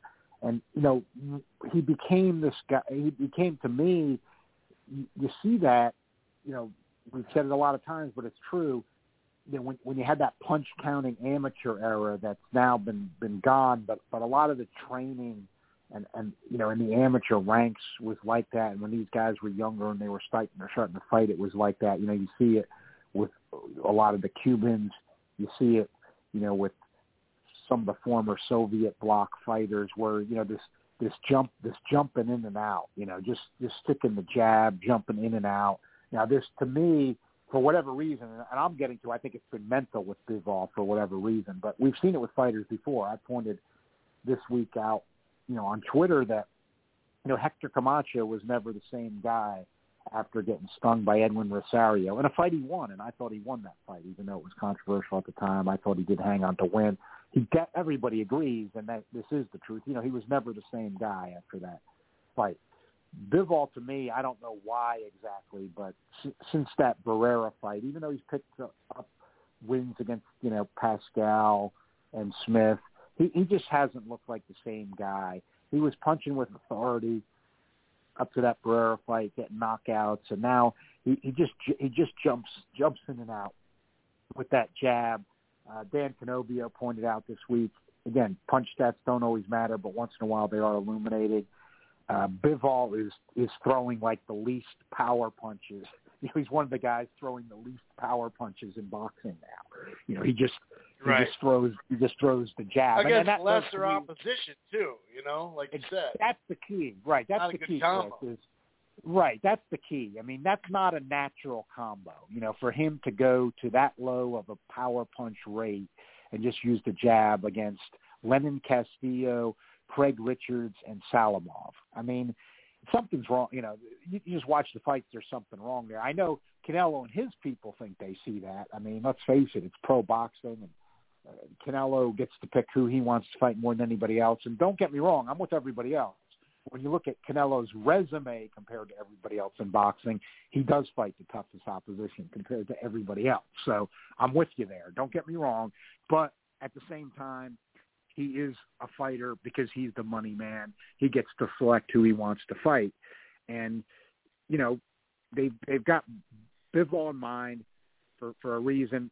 I, I do. It does to his credit, though. I mean, Beterbiev's got the lineal light heavyweight title. The fight with Smith just got announced. I would think, even though those are top ranked guys, you know, Canelo being a free agent now, I I think that's where he's headed. I mean, I, I do think that's probably where he's headed uh, if he wins this fight Saturday night. Uh, so it is significant in that sense. And, and Bivol, even, you know, with, with you look at transnational rankings, I mean, he's the, you know, with Biev, the champ, he's the number one guy. So I'm with everybody else. I mean, it's it's not taking an easy fight by any means, but but I just don't see. And Bivol's difficult. He's got skill, but I just don't see him as the same guy that he was a few years ago. Kind of like you were alluding to. Uh, uh, and I think he'll be difficult. I think this is going to be a boring fight. I mean, I, I think this is going to be a really boring fight. I think you accurately I can see talked about you accurately talked about Canelo's mentality because you know Canelo's always that hard a counter puncher, and the first thing that you mentioned is combos. The first thing that stood out to me about Canelo as a very young fighter, and I liked him a lot when I saw him when he was very young because of the combinations.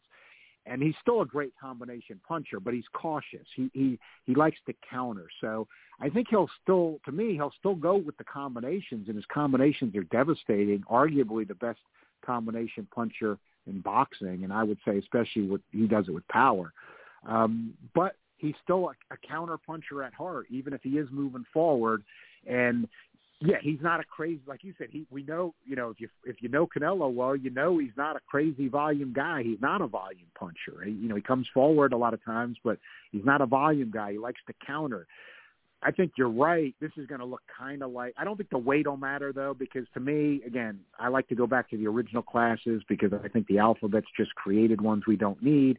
I mean, if, if it was in the old eight weight class days, I mean, Canelo would have been fighting as a light heavyweight for a long time now because you know he's been fighting over 160 pounds.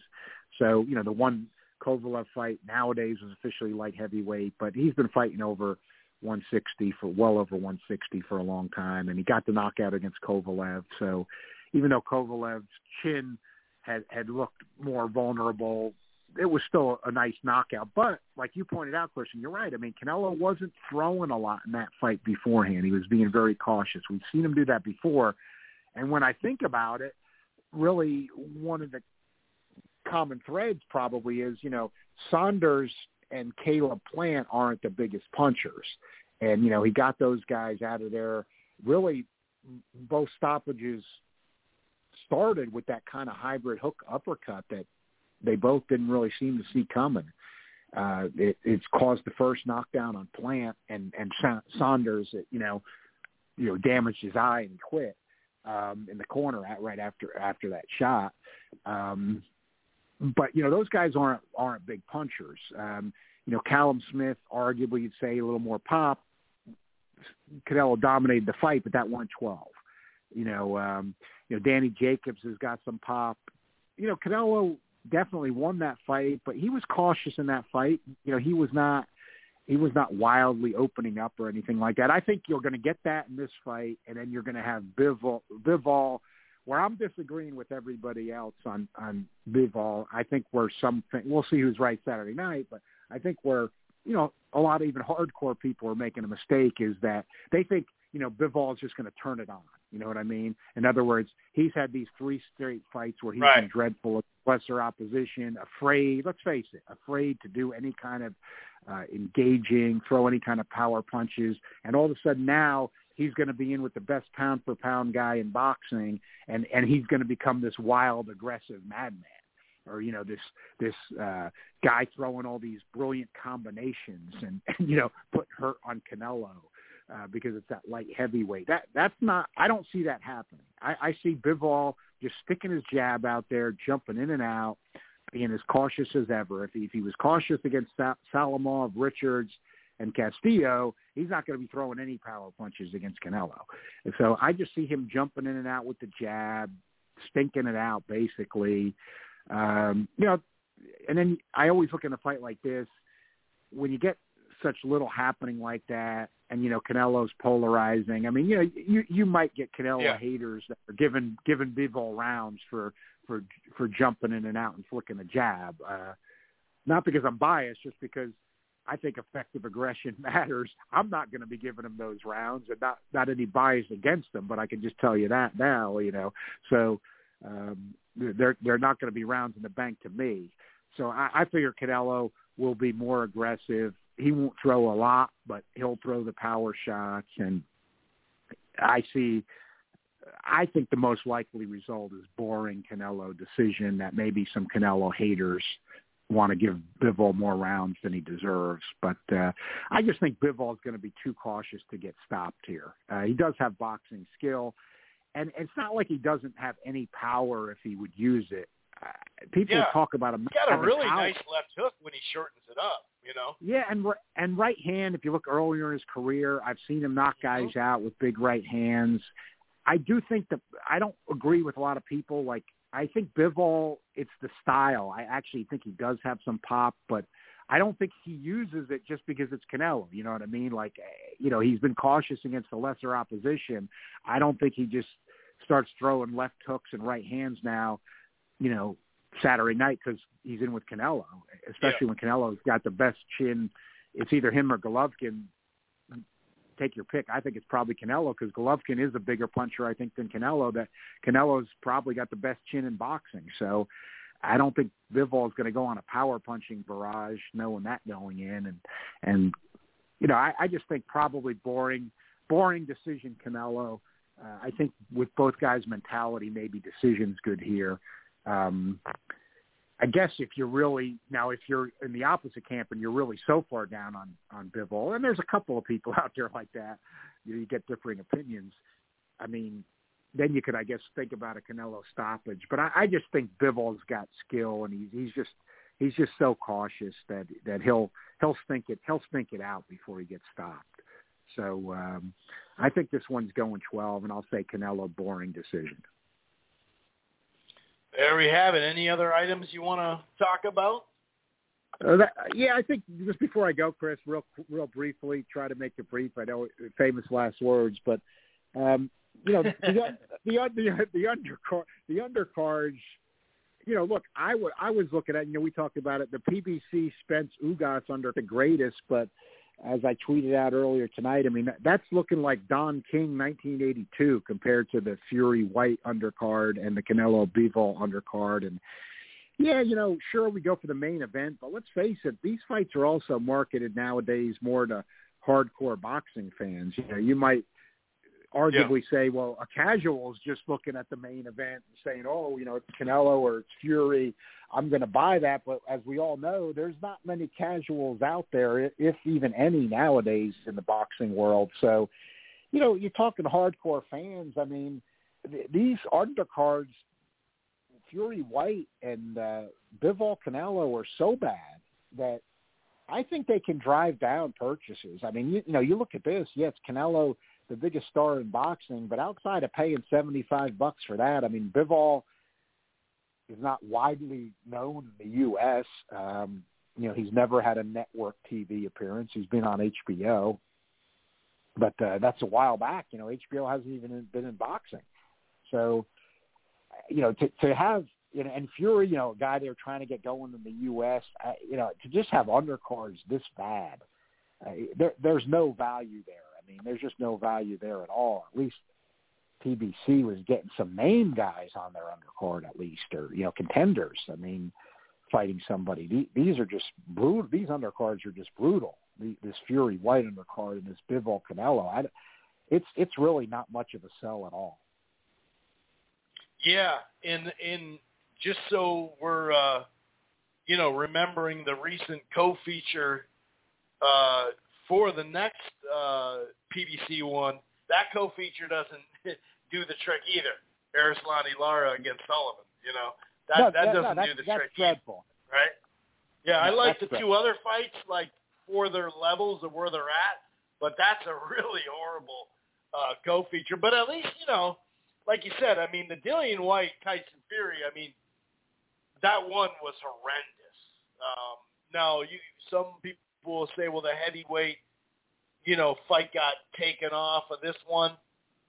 Still, though, I mean, that was an okay fight that I had a little interest in, you know. But you're right, the I had, undercard. inter- I had interest in that. I did have interest in that as Yeah, a fun you know. heavyweight fight, right, Because me too. Z- Zhang would be throwing bombs as long as he was in there. Right. Both big guys. I thought he'd be gone. entertained, I mean, you know. but but that's But it's gone. I mean, you know, even if it, even if there's some reason for that, I mean, these promoters got to be ready. You know, like we can't, you know, I mean that that's gone. And like Jared Anderson fell out of the Tyson Fury undercard. I, I'd be Yep. the first to say he was perfect. He was the perfect guy to have on that card. But you know, they've got to make adjustments. Then I mean, these these just are, are going out there. You know, we're we're not going to hear. I don't think you know we're not going to hear the Fury Whyte pay per view numbers. I don't think we're going to hear, even though it's Canelo. I don't think we're going to hear these either. I mean, uh, just knowing Canelo's pay per view history, I got to figure this is going to be his lowest pay per view uh, since Liam Smith. I think they'll it'll probably you won't hear what the numbers are, but I'm going to guess it's going to be on that kind of level. Yeah, it was kind of funny how here we are Wednesday, uh, 10 days removed from the uh, Fury Whyte, and we don't have anything reported. And we know these reports are kind of hit or miss or whatever, where, they're not exact science. But notice how we got an exact, basically an exact number for Spence Ugas. They said basically exactly the number. They didn't put it within a 25,000 or 50,000. They said, yeah, it's about this number kind of funny how that works. Um, but like Yeah, I said, any of these numbers, we're not going to put everything involved in it, no matter what they get reported as. But yeah, it's ten days later is very rare, uh, even for ones that are quote unquote a hundred, you know, under a hundred thousand. Coppinger or somebody puts them out there. Um, I do find that kind of funny. How oh weird. That's kind of weird. Why isn't that getting reported? Um, you know, whatever. But yeah, I hear you. I definitely hear you on that. and uh, enjoy the fights this weekend. Hopefully, you know, Montana Love fighting a guy who's kind of inexperienced. Hopefully, that's like a good mid-level fight, or some of these fights on the undercard do pop off. Uh, that's all we can hope for. But in the end, maybe on this card, like you said, let's hope for a very competitive, more action fight than stylistically. I don't think you're far off on that one, John. The the main event stylistically could be a tit for tat kind of. Uh, well, you know, I scored, I landed nine punches in that round to six or whatever. Right. Let's hope uh, it's not three or four big punches and that's how you won the round. But either way, uh, we'll be here to talk about it next week. You take it easy. All right, Chris. Thanks for having me. Yes, sir. Take it easy. Have a good one. Take care.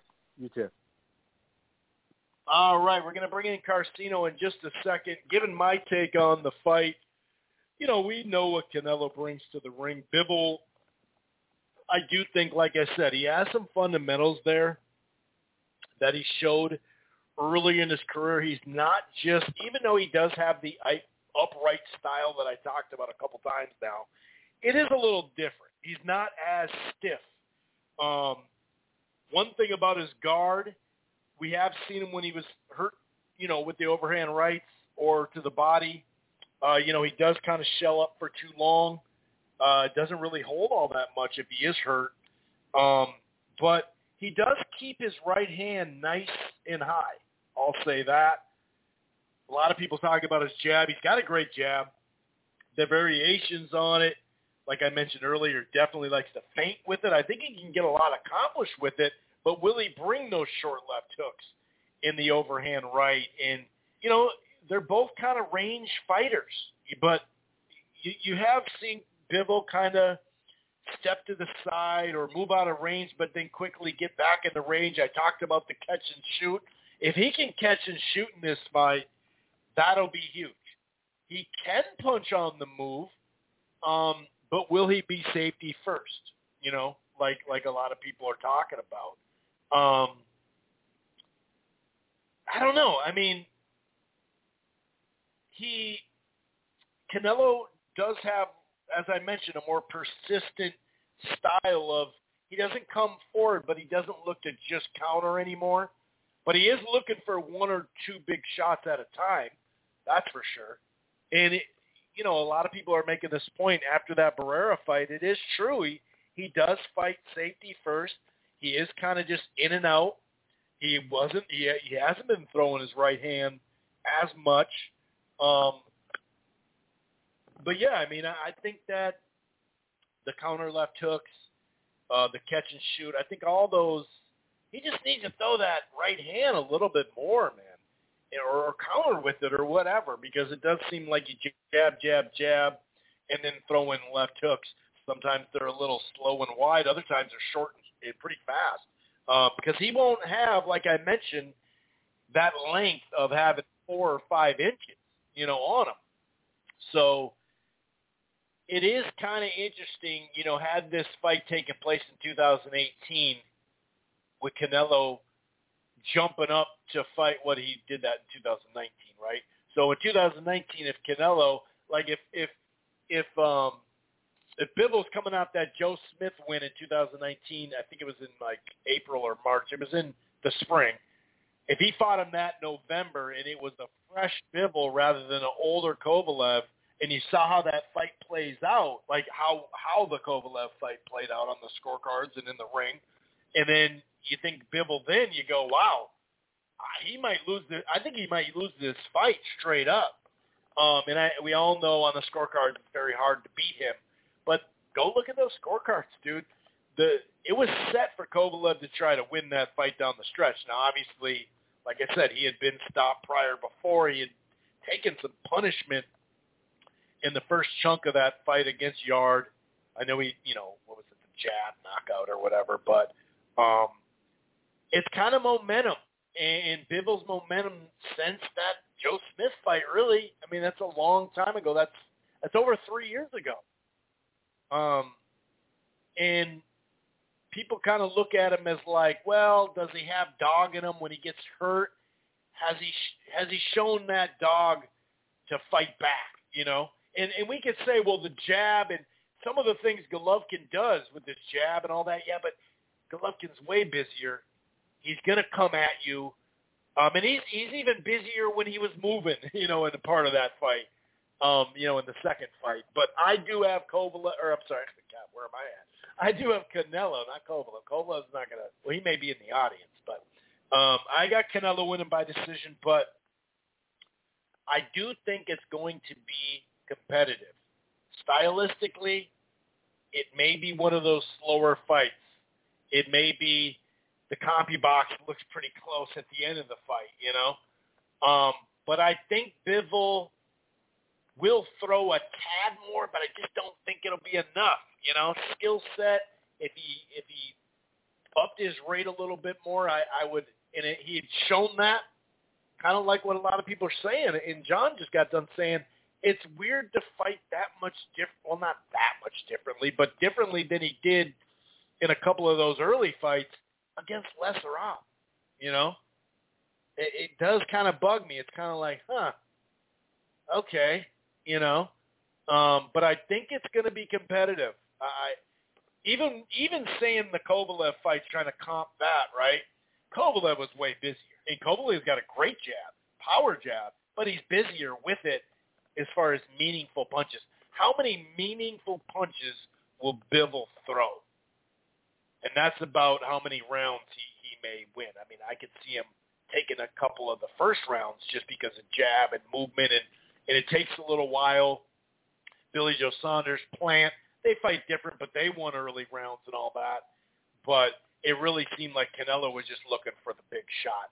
I think Canelo's can't be just looking for the big shot alone because I I don't see him stopping Bivol, but I do have him by a decision. I'm not going to say a majority decision or we're going to walk away looking like he lost that fight. Um, but I do think it'll be competitive. Um, whether that's eight to four, nine to three, or whether that's seven to five. I mean, if Bivol can look like he did, in a, and that's what this is what's so tough about it. If Bivol can look like he did in 2018 and 19, well, shit, that's a long time ago, and he hasn't taken a beating. But then why didn't I don't know? It's kind of funky. Like, why did he change his style up that, you know, to that extent against lesser opposition? What explains that? Like the first fight after taking like 16 months off, you know, during the COVID thing, okay, at least you'd have that. But last year he fought twice. And I don't know. He did have that little in and out, but not in and out catch and shoot as much, you know? It wasn't, it was more just win the rounds, score the points, and win the fight. If he does that with or Canelo, that's not going to win him the fight anyway. We we may look like it was hey that was a seven five fight, but it's not going to win him the fight anyway. So yeah, I have Canelo by decision. I'm going to go ahead and bring in Carcino, of course, Carcino for life on YouTube. Carcino, man, what is going on with you, buddy? Well, it, it turned into a party now. The moment, I was like, I hope he come to me quick, but now the party then broke out. as soon as you started talking, the party broke out. I said, "Oh man!" But uh, yeah, man, I I had a great time listening to everybody break down, and I'm like, man, that is exactly how I was like looking at it. And I'm I'm really going with a with a draw. I'm going with a draw in this fight. I think Bivol is going to be the hardest fight Canelo has had and I and only because I don't think this is the Bivol that that Canelo has always been used to dictating the pace, even with Triple G.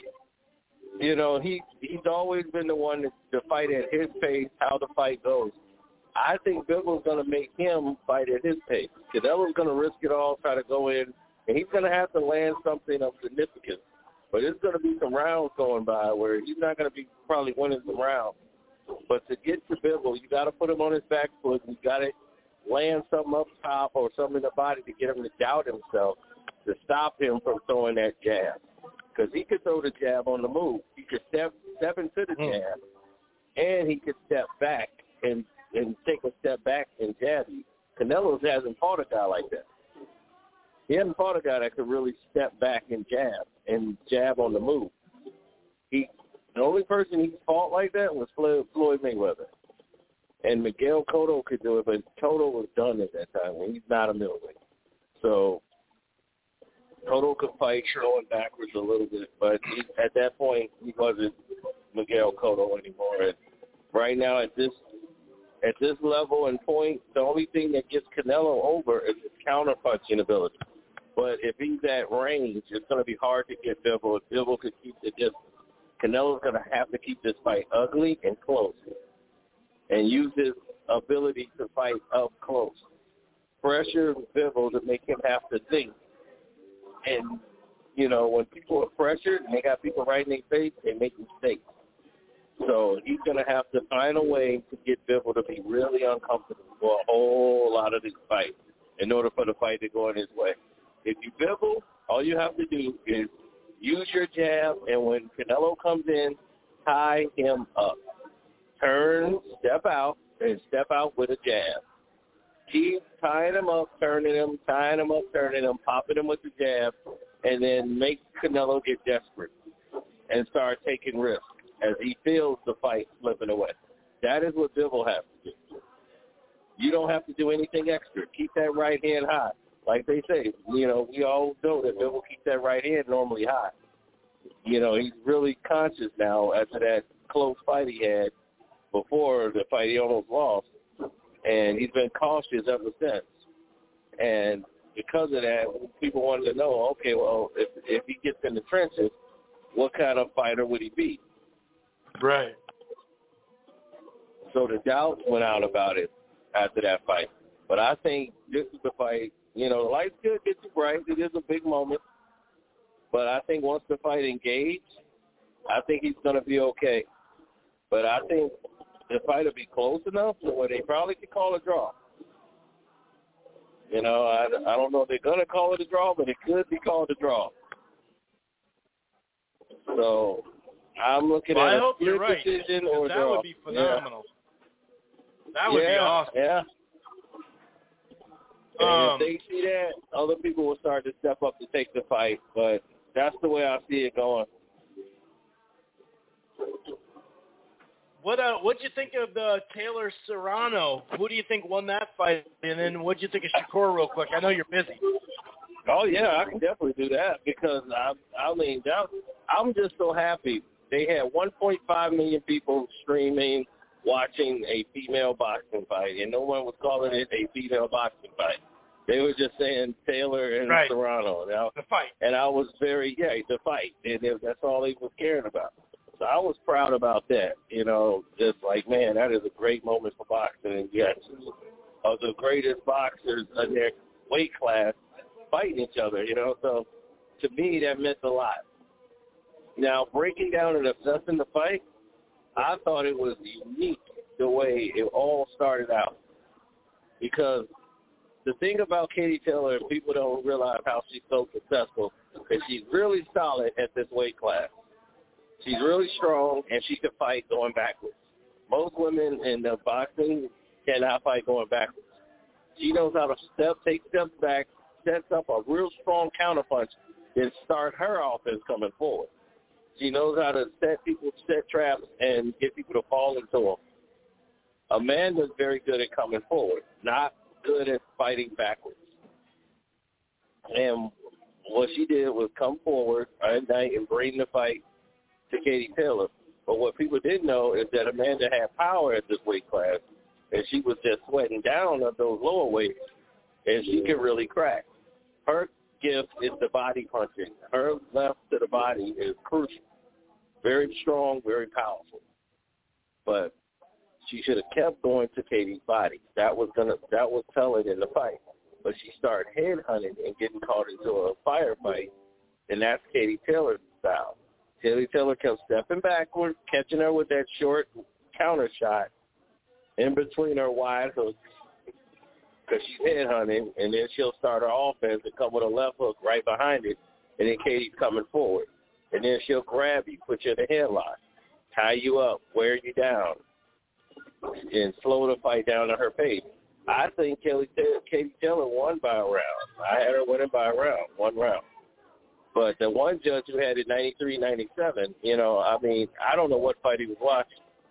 I mean, or I yeah, I didn't see seven rounds for Taylor. I mean, seven right, rounds. To say is a little too Amanda won three rounds, right? I'm like, that's crazy. So you're telling me she only won three rounds? That's that's insane. So I I just feel that um the right person still won the fight. It could have been a draw. I mean, I got to go back and watch it again because there's some swing rounds in there. And I was just like, but I I was looking at stuff that people was missing.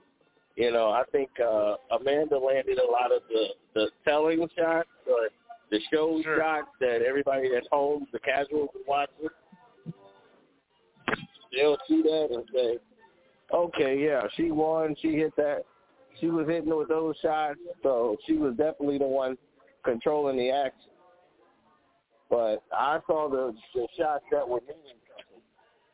I'm like, well, Katie did her with some stuff. She's tying her up. She's really giving her some education here. She can fight going backwards. And I was like, she keeps falling into this trap. Amanda keeps coming forward. She needs to take a step back, give her a feint. She's walking right in. And this is not helping. Her aggression Right, right. is being used against her. And I and I was like watching that trap happen over and over. I was like, she keep letting this aggression, you know, get take the take her out of the fight. You know, she's being too aggressive. Now, if they have a rematch, I think Amanda would take it, which I think they're going to work on. But knowing each other's style now, I think after Amanda has fought this style and seeing how close she was in this fight, she'll realize that Yeah. she stayed to the body, she'd have won. She probably would have stopped her had she just stayed committed to the body.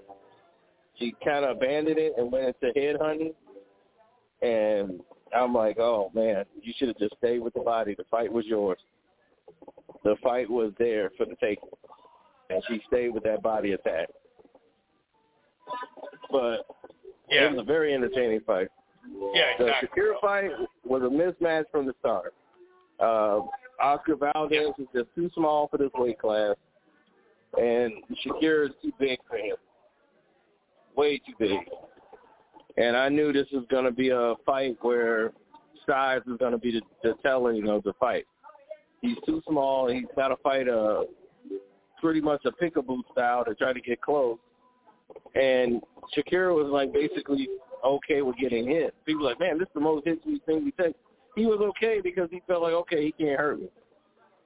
So he was okay with taking the risk to try to come in and land something heavy. So it, it made for an exciting fight at times because, you know, Vasquez is tough. I mean, Valdez is tough, and he's going to keep coming. But it was just going to be target practice um, for him. I, I do see Stevenson having problems down the road when he fights guys his size because they keep putting him in these mismatch fights for a reason. It's kind of like what they're doing with Errol Spence. Keep him fighting light guys, light guys to build him up. But I'm like, what happens when he got to fight a guy his size? You know, this is when, you know, the fight gets a little dangerous. So I'm just like one of those people that's sitting back and looking at it and saying, down the road, who's he going to fight next? Who are they going to put in front of him? Yeah. Yeah, 'Cause you I think wanna they put him in, see- in with Lomachenko? I mean, you think they'd do that? Uh, if they they could, I mean, Lomachenko would be a good one on his resume because Lomachenko is small, so it would make sense for them to do it.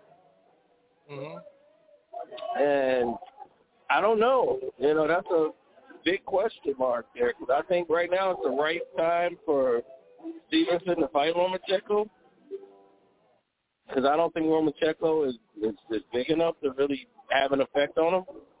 But Lomachenko is a better boxer because he fights at angles and gives him a lot of different looks and turns. Right. It will make for an Maybe exciting they fight. should do it at 130. 130 is a better weight for Loma. Yeah, but then you know I don't think Stevenson can make 130. I just don't think he can do it. I think he's way too big. He's Yeah, he did barely weigh class. in. He did have to take off the uh the boxers and stuff to make it this time. That's true. Yeah. So like I said, he he looked like he was 20 pounds bigger than Valdez in that fight. He did look bigger. he definitely looked bigger. yeah, it was it was insane. Looking at the fight and looking at him, I was like, oh man, he's huge. So I'm looking at the next fight that they got coming up, and I'm just like, oh man, this is gonna be this is gonna tell a lot about the division when uh, Yeah. we start to get these things sorted out. With uh, hopefully we get PBC to start putting their fighters against each other, so we can start seeing some real champions and unification matches. And the next three, and like like every week now, we're gonna start having like crazy bouts now. It's gonna be like it's been a run, time man. you It's been a run around. the last couple of weeks now. Yeah, and all the way Yeah. through June. It's it's it's right in the mix of it, man. Hell yeah. yeah. So I, I appreciate you calling it. in. I don't know how much time you got left because you're having a party, but uh, I appreciate you calling in, man. Yeah, I've been trying to get in for like three weeks. I'm like, when, where, when is it, when is it, when is it going down? And the one day I missed, I was so sick, I missed it. Oh yeah, I got my drink, Yeah. man. I'm thank. Yeah, I'm good. Thank you, bro. Yeah, 'cause um, the Errol's fight, you know, and then Tyson Fury, man, I was like, oh my god, I was like beside myself trying to call in. But yeah, Tyson Fury, they were trying to say where Tyson Fury ranked is he the top ten heavyweight of all time. And I'm just like, there's no way Tyson Fury could be in top ten top heavyweight. I just can't I mean it's not his fault, but I can't judge him because of the talent of the opposition he's fighting. Most of these guys, you know, he's light years ahead of them. But most of these guys are converted football players, basketball players. It's hard to put them in that category Yeah. of top And he just hasn't had enough big name fights. Even if he did fight everybody, he'd still have to fight Usyk, and even if I don't know, I hear you. The resume, there's just so much resume that those guys have in the past. And who? exactly because Hello? back then Oh, yeah. Like a fantasy fight, I get it. Like a fantasy fight, I get it because of the size and everything. But resume-wise, it's, you can't even compare. Right. I don't think he would beat Larry Holmes. I don't think he'd beat any of those guys in the past. But my thing is, he wouldn't have. Uh, the thing is, is that most of the guys now, because the- anybody 200 pounds, six, six feet tall, are going to the NFL or NBA. That's where the money is. So why would you get hit in the head? But back in those days, Right. the heavyweight division, you know, boxing was like one of the top sports in the world. So, Right. like the highest paying sport. So at that time, it made sense to go into boxing. You had Muhammad Right. Ali. You had all these. Uh, so the heavyweight division was hot back then. So it's obvious that somebody back in that era would be ranked in the top ten because of the talent level. And those guys, they trained to be heavyweight fighters. they like their career. Most of these guys just, Yeah, yeah, just once they blew their knee out in football, they couldn't make it. Or in basketball, they said, "Well, I blew my knee out. It's done for me." So might as well get this boxing thing to try. This is a boxing is like the third option. Yeah, Yeah, no, you're right. It like- is, it is different. But depth's Yeah, not there so- any either way. Right. I mean, we seen Ruiz be the heavyweight champion of the world. You know, so I'm thinking if I get in the ring, I might get the right fight. I might be the heavyweight champion of the world. You know. Andre Ward was going to do this. This was his plan. His plan. He wasn't going to retire. His plan was to fight Anthony Joshua yeah. and and retire. You know, he was like, I can fight Anthony Joshua, win the heavyweight title, and then retire. That was his plan. And then that got messed up because Joshua lost. So he was like, wow, this is crazy. So he just stayed retired, and that was that. But uh, quite interesting, man. Boxing is back in demand.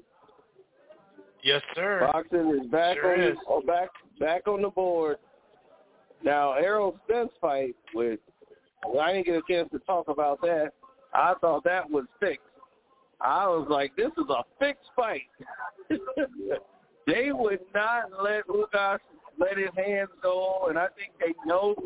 I think they didn't want to mess the money up, and they know they got to get this fight going with Terrence Crawford now. Because I saw things in that Ugas fight that said, "Oh my God," they. I'm like, I don't think he's gonna last the whole fight at all. I think he's gonna get knocked out in probably the first couple rounds against Terrence Crawford. Couple I rounds really don't see him. Yeah, I mean his balance. I he can't. His punch resistance. When he took that shot where the mouthpiece came out, he was hurt before that with a short right hand, and he leaned. His balance was just off. Like his equilibrium was off completely, and he was like unaware what was going on really. And he got hit with those other two shots. He was like all over the place. Like the balance was bad. His footwork. I'm like, oh my god. And it's like Ugas just kept going in the shell, which makes it easier for him. And I'm like, why is Ugas fighting like this? This is just ridiculous. And it was like he already got the check. He came in with all the jewelry on and the glasses. I said, oh yeah, he got paid. Somebody got a check tonight. So you thought it was a fixed fight? Yeah, I didn't think that was. I think it was a controlled fight. I think they told him, "Look, we're gonna take care of you. You already don't worry, because he was already pressed about money." Al Haymon like, "Money is your problem. Don't worry about it. You will be compensated." So he's happy. You know, I've never seen anyone. You know, he didn't want to get stopped. He wanted to go to the cards, of course, and finish the fight on his feet. He didn't want to be stopped.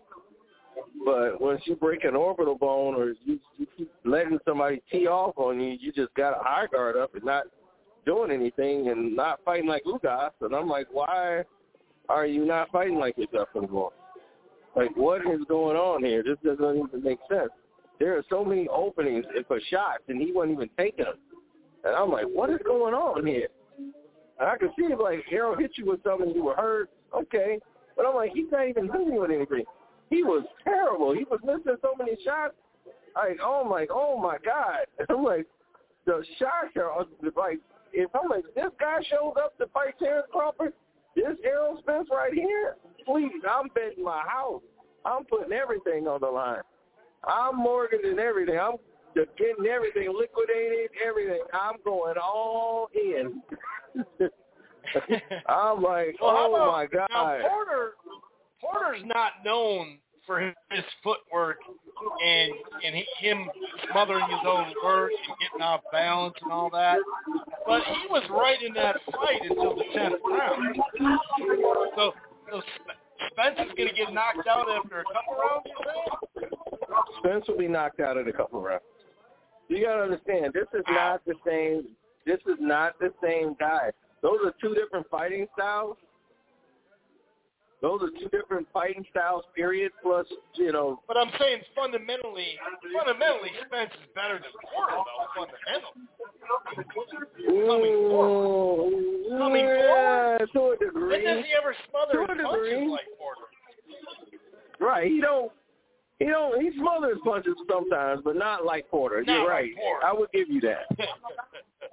But you, you, this is entirely But about punch, different. being able Right. to take the shot. Right. Since that accident, he ain't be able to take those punches no more. His equilibrium. Ooh, sorry about that. But his equilibrium is way off. It's way off. Like, like I've seen him. He couldn't even keep his balance. It was like uh, his balance was off. He'll get hit and he just lean back, and he actually tells the corner. And his corner, Derrick James, is telling him, saying, "Hey, don't worry about his strength. You know, like don't worry about Ugas' strength. Don't worry about that." Like he's actually concerned about the other person, and he never had that doubt before. After the Danny Garcia fight, I, that was the first time I ever seen Errol Spence have doubt about himself.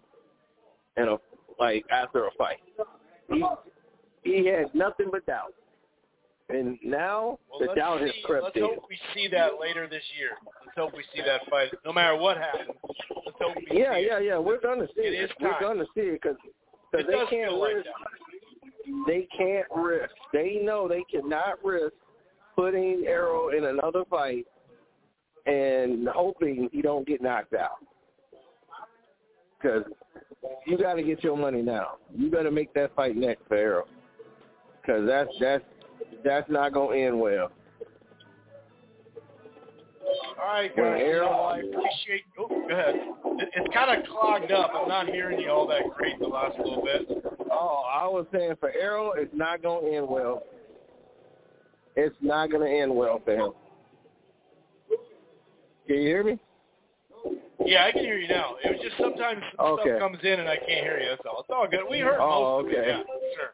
Yeah, Definitely heard Errol, most not gonna it's not gonna end well for him. Knockout, knockout, knockout. This is gonna end in a knockout. I'm saying about I'm gonna give it about five, six rounds. Knockout. All right. Well, I'm gonna do the show next Wednesday night, so you know. Okay, and I'll be ready. All right, man. You take it easy. All right. Won't be a party. Yes, sir. all right, buddy. You take it easy. Have a good night. you too. Bye bye. Go wild. All right. Later. All right. Carcino for life. Giving his take. You heard it first. I really haven't heard anybody three to five rounds. So if that happens, that would be big. The money you could make on that fight, uh, rounds from three to six even, uh, knockout, you could definitely clean up. You could definitely clean up. Now I got some a, a variety of messages during the show here that I will address in a little bit. One piece of news that is not 100% news just yet, like finalized, but there has been a report um, as far as Chris McKinnon. I think it is Kenna McKinnon. Uh, the headline reads: Anthony Joshua close to new deal, despite DAZN's contract with Eddie Hearn. So it sounds like from the reports, and not just from this report, but there has been other chiming in, um, that supposedly, allegedly, that uh, Anthony Joshua is set to, to sign and stay with Sky Sports. Uh, they're in the process of closing the deal right now. Um, the broadcaster is now the clear favorite to land the British heavyweight. He's considered a, a he considered a switch to the streaming DAZN, um, but now it looks like he's going to stay. Now, just you know, Eddie Hearn did actually mention this, and he said, "Well, hold on, you know, it's it's not a final deal, um, so let you know we got to put that into the the equation as well." Um, by the way, um, there are some folks on. Someone had it pressed one prior. Anyone that's on, I mean, most of the people I, I, I kind of know and they just listen and that's cool. But if you want to press one to join in, that's cool too. I did see it's six one two, which is a local, um, local Minnesota number. So if you want to if you want to join in, please join in. Um, that is a little bit of news out there. But oh, by the way, Eddie Hearn said uh, today in a in an interview that it's not, you know, there's there's no finalization on that, and they're still make you know that Anthony's still uh, going through the paperwork or whatever on both sides, thinking about it. Uh, that that deal is not closed, and so he denies that report that that's what it's going to be. I think Dan Rafael, a couple other people backed it up, but they could have just heard it from that one article as well. You know what I mean? But it, but it also makes sense being that Sky Sports has a much bigger brand, obviously over there, in the success they've had, you know, together. So I, I get that. Um, you know, how different is the money? Um, you know, obviously the visibility is, is ma- a major piece to it. But um, but yeah, that's just a little bit of news. Uh, there was rumors about. I've heard it in a couple different places now about Josh Taylor staying at 140, and the first thing I thought was like, hold on, So you're going to fight Catterall because you said you'd give him a rematch, but it had to be at 47 because remember he can't make 140 anymore.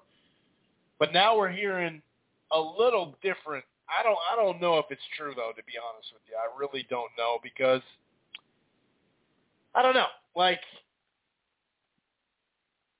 it may just be Teofimo Lopez saying he's trying to get a fight. I think it's Barboza was who he was going to fight.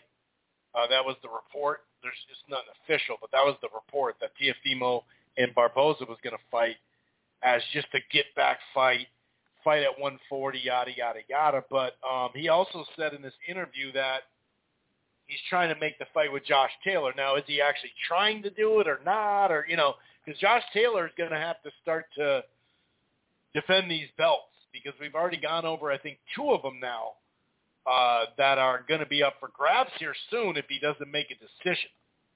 So, um, by the way, it was Daily Star, I think, where that that article was from. Just just so folks know of. So I don't know if you know. I really don't know where that stands 100%. Um, speaking of, you know, the Serrano Taylor fight and whatnot, um, Jake Paul said he's going to be back August 13th is when he said another fighter that recently talked about his next fight, not opponent, but just talked about it, Ryan Garcia. I guess he's going to be back July 16th. Um, Demetrius Andrade did get hurt. I think it was a right shoulder injury. So his fight with Zach Parker in the UK is postponed. Um, they did get an MRI to see. Um, last I checked, I actually haven't checked if he actually needs surgery. But either way, it's postponed. Um, here's Al Bernstein. He said uh, Taylor Serrano was a close and thrilling fight. The problem was that two judges didn't score it like it was close.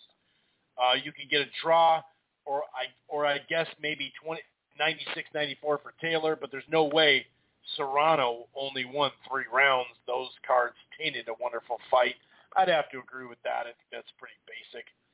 Eddie Hearn spoke to MMA Fighting. He said uh, Cris Cyborg and Holly Holm are potential opponents for Katie Taylor, but she said a, a rematch um, in Ireland is probably you know the top choice there.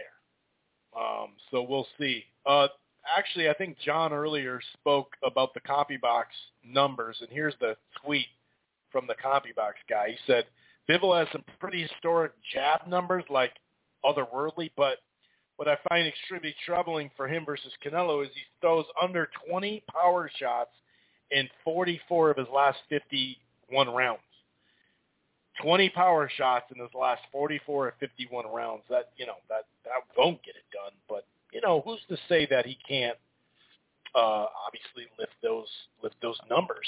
Uh, Eddie Hearn also said that he genuinely believes, or that Canelo generally believes that he can beat Usyk for the world heavyweight title. He said to me, if you make the fight at a one pound above cruiserweight, so 201, I will beat him. Now, there is that, that bridge, you know, belt in there and whatnot, and I don't know if that would apply to Canelo.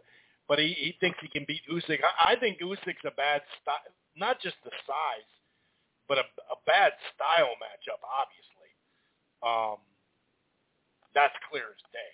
You know what I mean? That that's pretty basic. Oh, and this is what I was talking about. I got a couple of messages about the depth uh, in women's boxing. How you know just sheer numbers.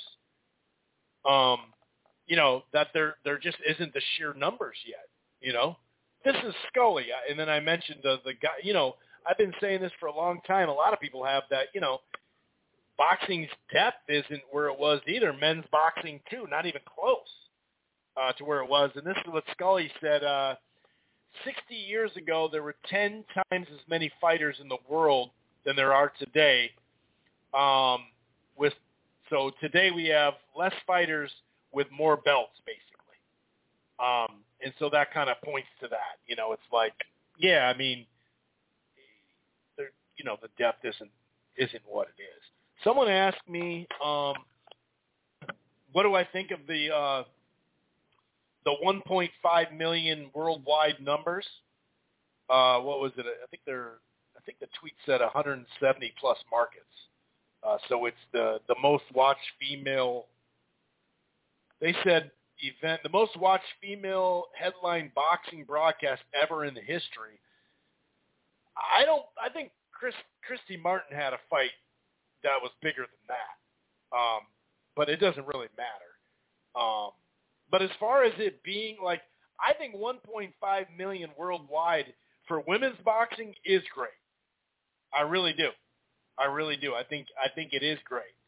Um, now, as far as you know, 1.5 million for the zone overall. I think their highest was like two million or something like that, wasn't it?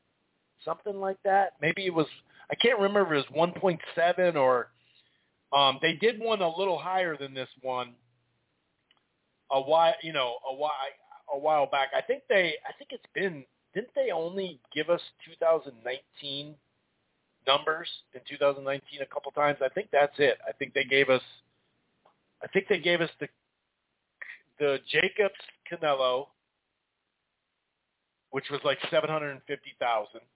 Then they gave us the Kovalev Canelo, which was like a little above that, but that was you know, because they had said they built up their subscribers a little bit beyond that, so right in that eight hundred thousand, eight fifty range. Um, but that was also when you know they had uh, in that month they had or in a month's time anyway they had Anthony Joshua and Ruiz the rematch.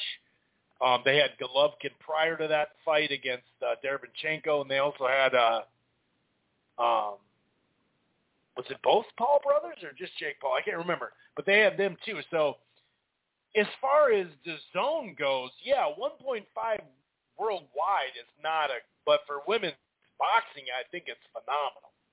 Um, clearly, zone here is not really caught on traction wise. Worldwide, they, you know, that's they're gonna find out. I mean, they, you know, they had that. They, I think they beat Sky to like uh, the Italians soccer league, that one of the, I think the top league. Uh, I think there's two different um, soccer um, rights that they got that were pretty major. Um, but overall, I think that they, with that investment they made, because they made billions of dollars of investment towards that stuff, including the boxing here, but obviously it's not on the same level of soccer, uh, you know, in Italy and whatnot. And I know in Japan they always had over, you know, well over a million subs. Um, but there was a recent story that came out that with all that they were trying to lift their sub- subscribers worldwide to 13. And as of right now, uh, by the end of year last year, 2021, it was around nine million. Um, so we'll see where they go. Uh, we know that they, you know, that they they've put out a lot of money. Uh, and this isn't even boxing wise. We're just talking about the streaming service worldwide. You know what I mean? So um, we'll see. You know, we'll see where that goes. But as far as the the rating itself, yeah, I think it's great for women's boxing. By the way, um, just to follow up on that, uh, Shakur and Oscar, the whole card did 1.2 million on average. Uh, they had a UFC lead-in that was uh, 830,000, so that's a nice, you know, even if you kept some of that, that's a pretty good lead-in. It's not like a college football lead-in, that's for sure, but it, it's still solid. And then the main event averaged 1.35 and peaked at 1.44, which – Nowadays, if you look at ESPN post-COVID, they're you know beyond having uh, let's see, well obviously Lomachenko and uh, and Teofimo that did a damn good number, but they mostly need like college football to pop off over two million, you know. So, um, but but without like a really healthy lead-in, that's still a really good number. Um, and if you if you if you go post COVID, it's a great number. Um, but you know they had been able to get before COVID more cards over a million, uh, just in general, and that that it's still kind of you know in between on that. Now we don't have the app numbers, um, so overall, uh, but that just kind of puts it in perspective just here in the states, one point the peak is 1.4, just here in the states. So it, it kind of gives you perspective there. But yes, I want to preference it by women's boxing 1.5. That's a great number for women's boxing, and I'm really happy because it definitely, you know, lived up to it. It definitely lived up to it uh, in the ring, so people were happy. By the way, um, if you are, if you're not, you know, we have been getting hit with some pay-per-views lately, so people are kind of picking and choosing. A lot of people have picked this one in Spence Ugas, and you could see less people picked, of course, the uh, Gervonta and, Tank, or sorry, Gervonta and, and Rolly, and then Whyte um, in theory. You could see there was less uh, people pumped about those fights, uh, especially this last run where it's three of them in four weeks. By the way, um, you can go to johanpromotions.com, put your zip code or city in there. I've talked about this in the past. Maybe you can watch it at a bar. Uh, I always like to give people, you know, and also in the theaters. They're putting in the movie theaters, and if you can get a friend to go to the movie theaters, it's anywhere from like it matters where you live, but it's anywhere from like twenty, twenty-two bucks. I think twenty-five is the highest, and that's a great experience. That's a fun experience. I really like that. Um, by the way, um, what else we got for news here down the stretch? Um, oh, this is Lou DiBella. Hey, he said to the boxing writers, uh, when you nominate fights of the year for 20, uh, 2022, uh, you know, remember Taylor Serrano was a legit candidate. Um, it should be nominated without regard to gender, which I think that's fair. You know, I don't think it'll win fight of the year, but it's got to be up there. You know, it's definitely got to be up there. Um, oh yeah, this is also this is from um, Talksport.com. Teofimo claims Josh Taylor fight is in the works, uh, but will Taylor's mandatories prevent the undisputed? Uh, that's tough, you know. Uh, that's what I don't know, and he's got to make decisions here soon. Um, this is from the Times uh, in the UK. Um, it was revealed that Sky pundit Matthew Macklin was stopped uh, from entering the U.S. due to his Kinahan links. And I heard that Coogan, don't, don't quote me on this one, but I heard that Coogan was stopped as well from the sounds of it. I haven't seen an official report, but I have seen people follow up on it in a, in, you know, so I believe it to be true. We'll see. Here's an example. We already went over the other 140 belt, but this one is Josh Taylor, uh, Jose Zepeda ordered to negotiate for the WBC purse bid, which will be due May 24th.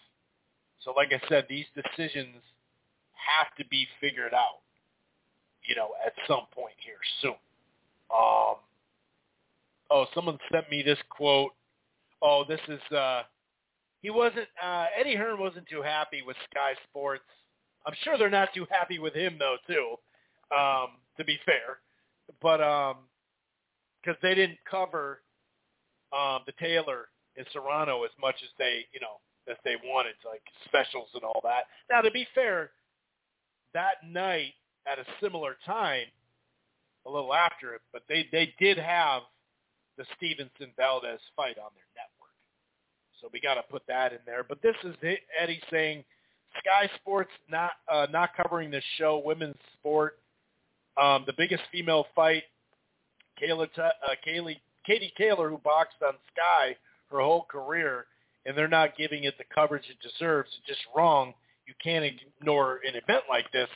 But, you know, that does fall in line to an extent. I do understand what he's saying. But to be fair, you know, Sky helped build, you know, Katie Taylor as well. And, you know, he has quotes of saying, you know, why would I promote Khan and Brook? It's not my show. I, you know, I have my own show to worry about that night and stuff like that. So, I mean, or was it the same night or he just has his own shows? It's some kind of quote like that. So I understand what they're saying. Here's another quote uh, about that.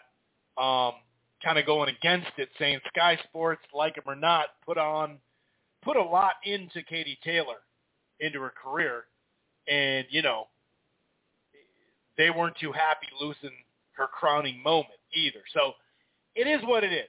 Business is business. I get what Eddie's saying, but they did have another fight that night, so they are going to talk about that more.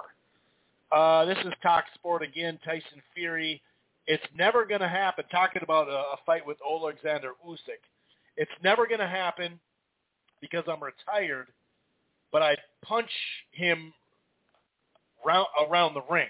He's a middleweight. He's blown up. I've already been undisputed champion. I won every single belt there is to win. I got nothing more. I'm out. Well, the unit part's not really true, but he has been lineal. That's true. So, um, but you know what I mean. It is what it is. Um, oh, I keep getting, keep getting this damn. So I keep I keep oh I saw this originally, but I I keep getting this message, and I've been ignoring it. But there's not much time in the show. I'll, I'll address it. So they're saying if if Jermall Charlo was more vocal when he won on that that Mike Tyson interview, that he would have gotten the Canelo fight. And I remember about a, a couple of weeks ago, you saw this all over Twitter that when he was on that Mike Tyson show, that he didn't call out Canelo, right? And, and this is your time to call him out. But remember, most of the people that are that are complaining about that, the call out would be you're ducking me, Canelo. That's what he'd have to say, right? If you're going to talk shit, if you say he's supposed to talk shit in that moment, this is your time, then he'd be saying stuff that a lot of these people don't agree with. Oh, he's ducking me to go fight Bivol. You know, I don't think he's ducking Charlo to fight Bivol. It's it's it's at a higher weight class. It's a tough fight. I don't call that a duck. But and most a lot of people don't. But a lot of these same same people saying Charlo, if Charlo was more vocal about wanting the fight, he would have already gotten it. That's bullshit. Because like I said, if he goes on the Tyson show and goes, man, he's a pussy. He's afraid to fight me. They devour Charlo on Twitter. So give me a fucking break. And not only that, but it's funny that these messages keep coming. When actually the news came out today, uh, we knew some of these numbers to an extent anyway. Uh, the Benavidez stuff was on, shouts out the Ness on the Boxing Boys. They talked about this, but Tom Brown even said we offered Canelo 45 million for the Charlo fight and 55 million for Benavidez or a Spence catchweight fight. Once again, would you rather a guy go on a show and talk shit, especially a lot of people who are complaining about this don't agree that Canelo's ducking him. So for me personally, instead of talking shit, I, you know, I like talking shit, but for him to be like he's ducking me, he don't want the fight. Okay, well listen, I'd rather have the fighter and his team send legitimate offers. You know that at that time, before anything was signed, that's the most upfront money he's got. That would have been the most upfront money if he took forty-five million to fight um, Charlo, and then fifty-five million 45 million represents upfront I'm speaking of the most money of his career. Now obviously maybe he got more now than that, but then did they top 55? I don't think so. But either way, my point is I'd rather have a fighter's team be sending legitimate offers to make a fight than just go in and talk a bunch of shit on Twitter or on a podcast.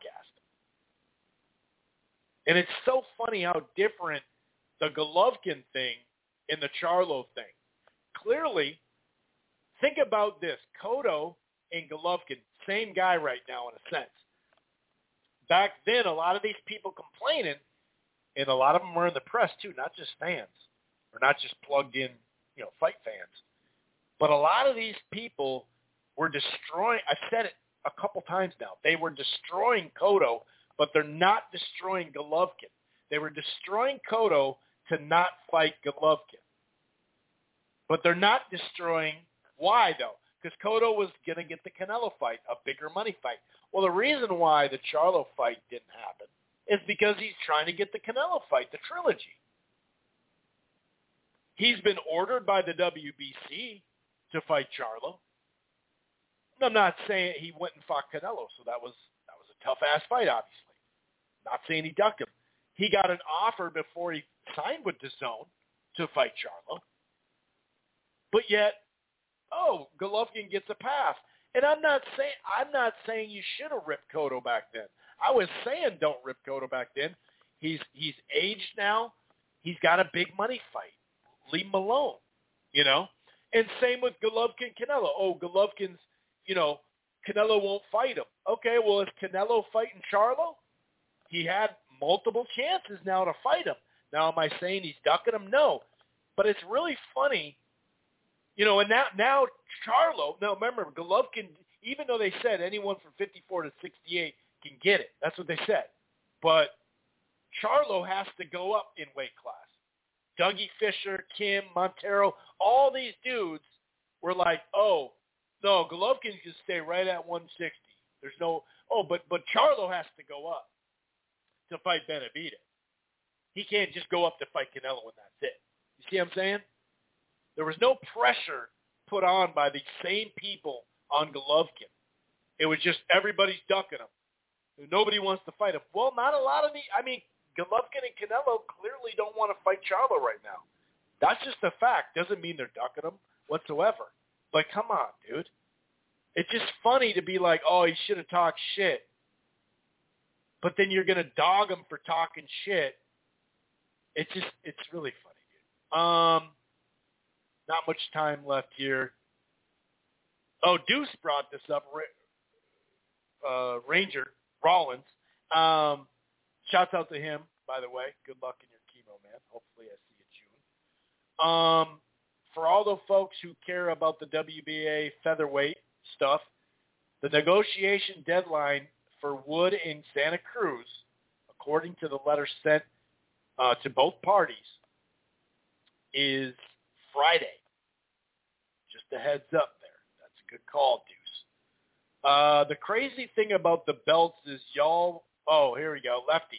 Crazy thing about the belts is you're about to get Better Bia more credit for beating Joe Smith than I've seen Bivol get for beating uh, Smith years ago, and that's exactly what it is because well, it's unification now, so it means way more, bro. You know. And by the way, uh, I did get some pushback. Uh, this was under the information.com. I've seen it in a couple, a couple other places as far as the zone in their number. Um, it says right here, talking about Italy's top soccer league and all that stuff that they got from Sky, or they outdid Sky Sports for it. Uh, a deal that the company hoped would lift its subscriber numbers to 13 million by the end of 2021 from around 9 million at the start of the year. Okay, here we go. I didn't read the rest of it. I'm glad that you said it. But but you're still saying it's more than 13. It's 11. It says since then, DAZN has hit a wall. Its subscriber numbers have stalled at around 11 million, said people familiar to the situation. It lost more than a billion last year, um, around one point with a 1.4 billion in revenue. It lost a billion, and it's on track to lose roughly 900 million this year. Uh, that's what the report is. You know, I'm not saying that's a finalized thing or whatever, um, but clearly it's, you know, of course it was going to have a lot of debt, um, but we're talking a lot of debt, and you don't you don't hear that. Remember with the PBC and the you know the, the Ponzi scheme and all that. I know people hate to hear this, but there was a lot of numbers crunching and oh, I wonder if you're going to make money on this event, or you're going to not make money there, or you're not going to do this. You're losing money. You're wasting money. This and that. I mean, damn. It's funny how that just go, kind of goes away when it comes to the other side. That's just how that goes. Oh, this is a tweet from me. Someone actually sent it. It's time for Erislandy Lara to shit or get off the pot. After tough outings versus Hurd and Castano, I understand giving him a soft touch or two, but this is four fights in a row. I mean, golly. You better put him with at least Jermall Charlo next or some shit. This shit's getting crazy. Um,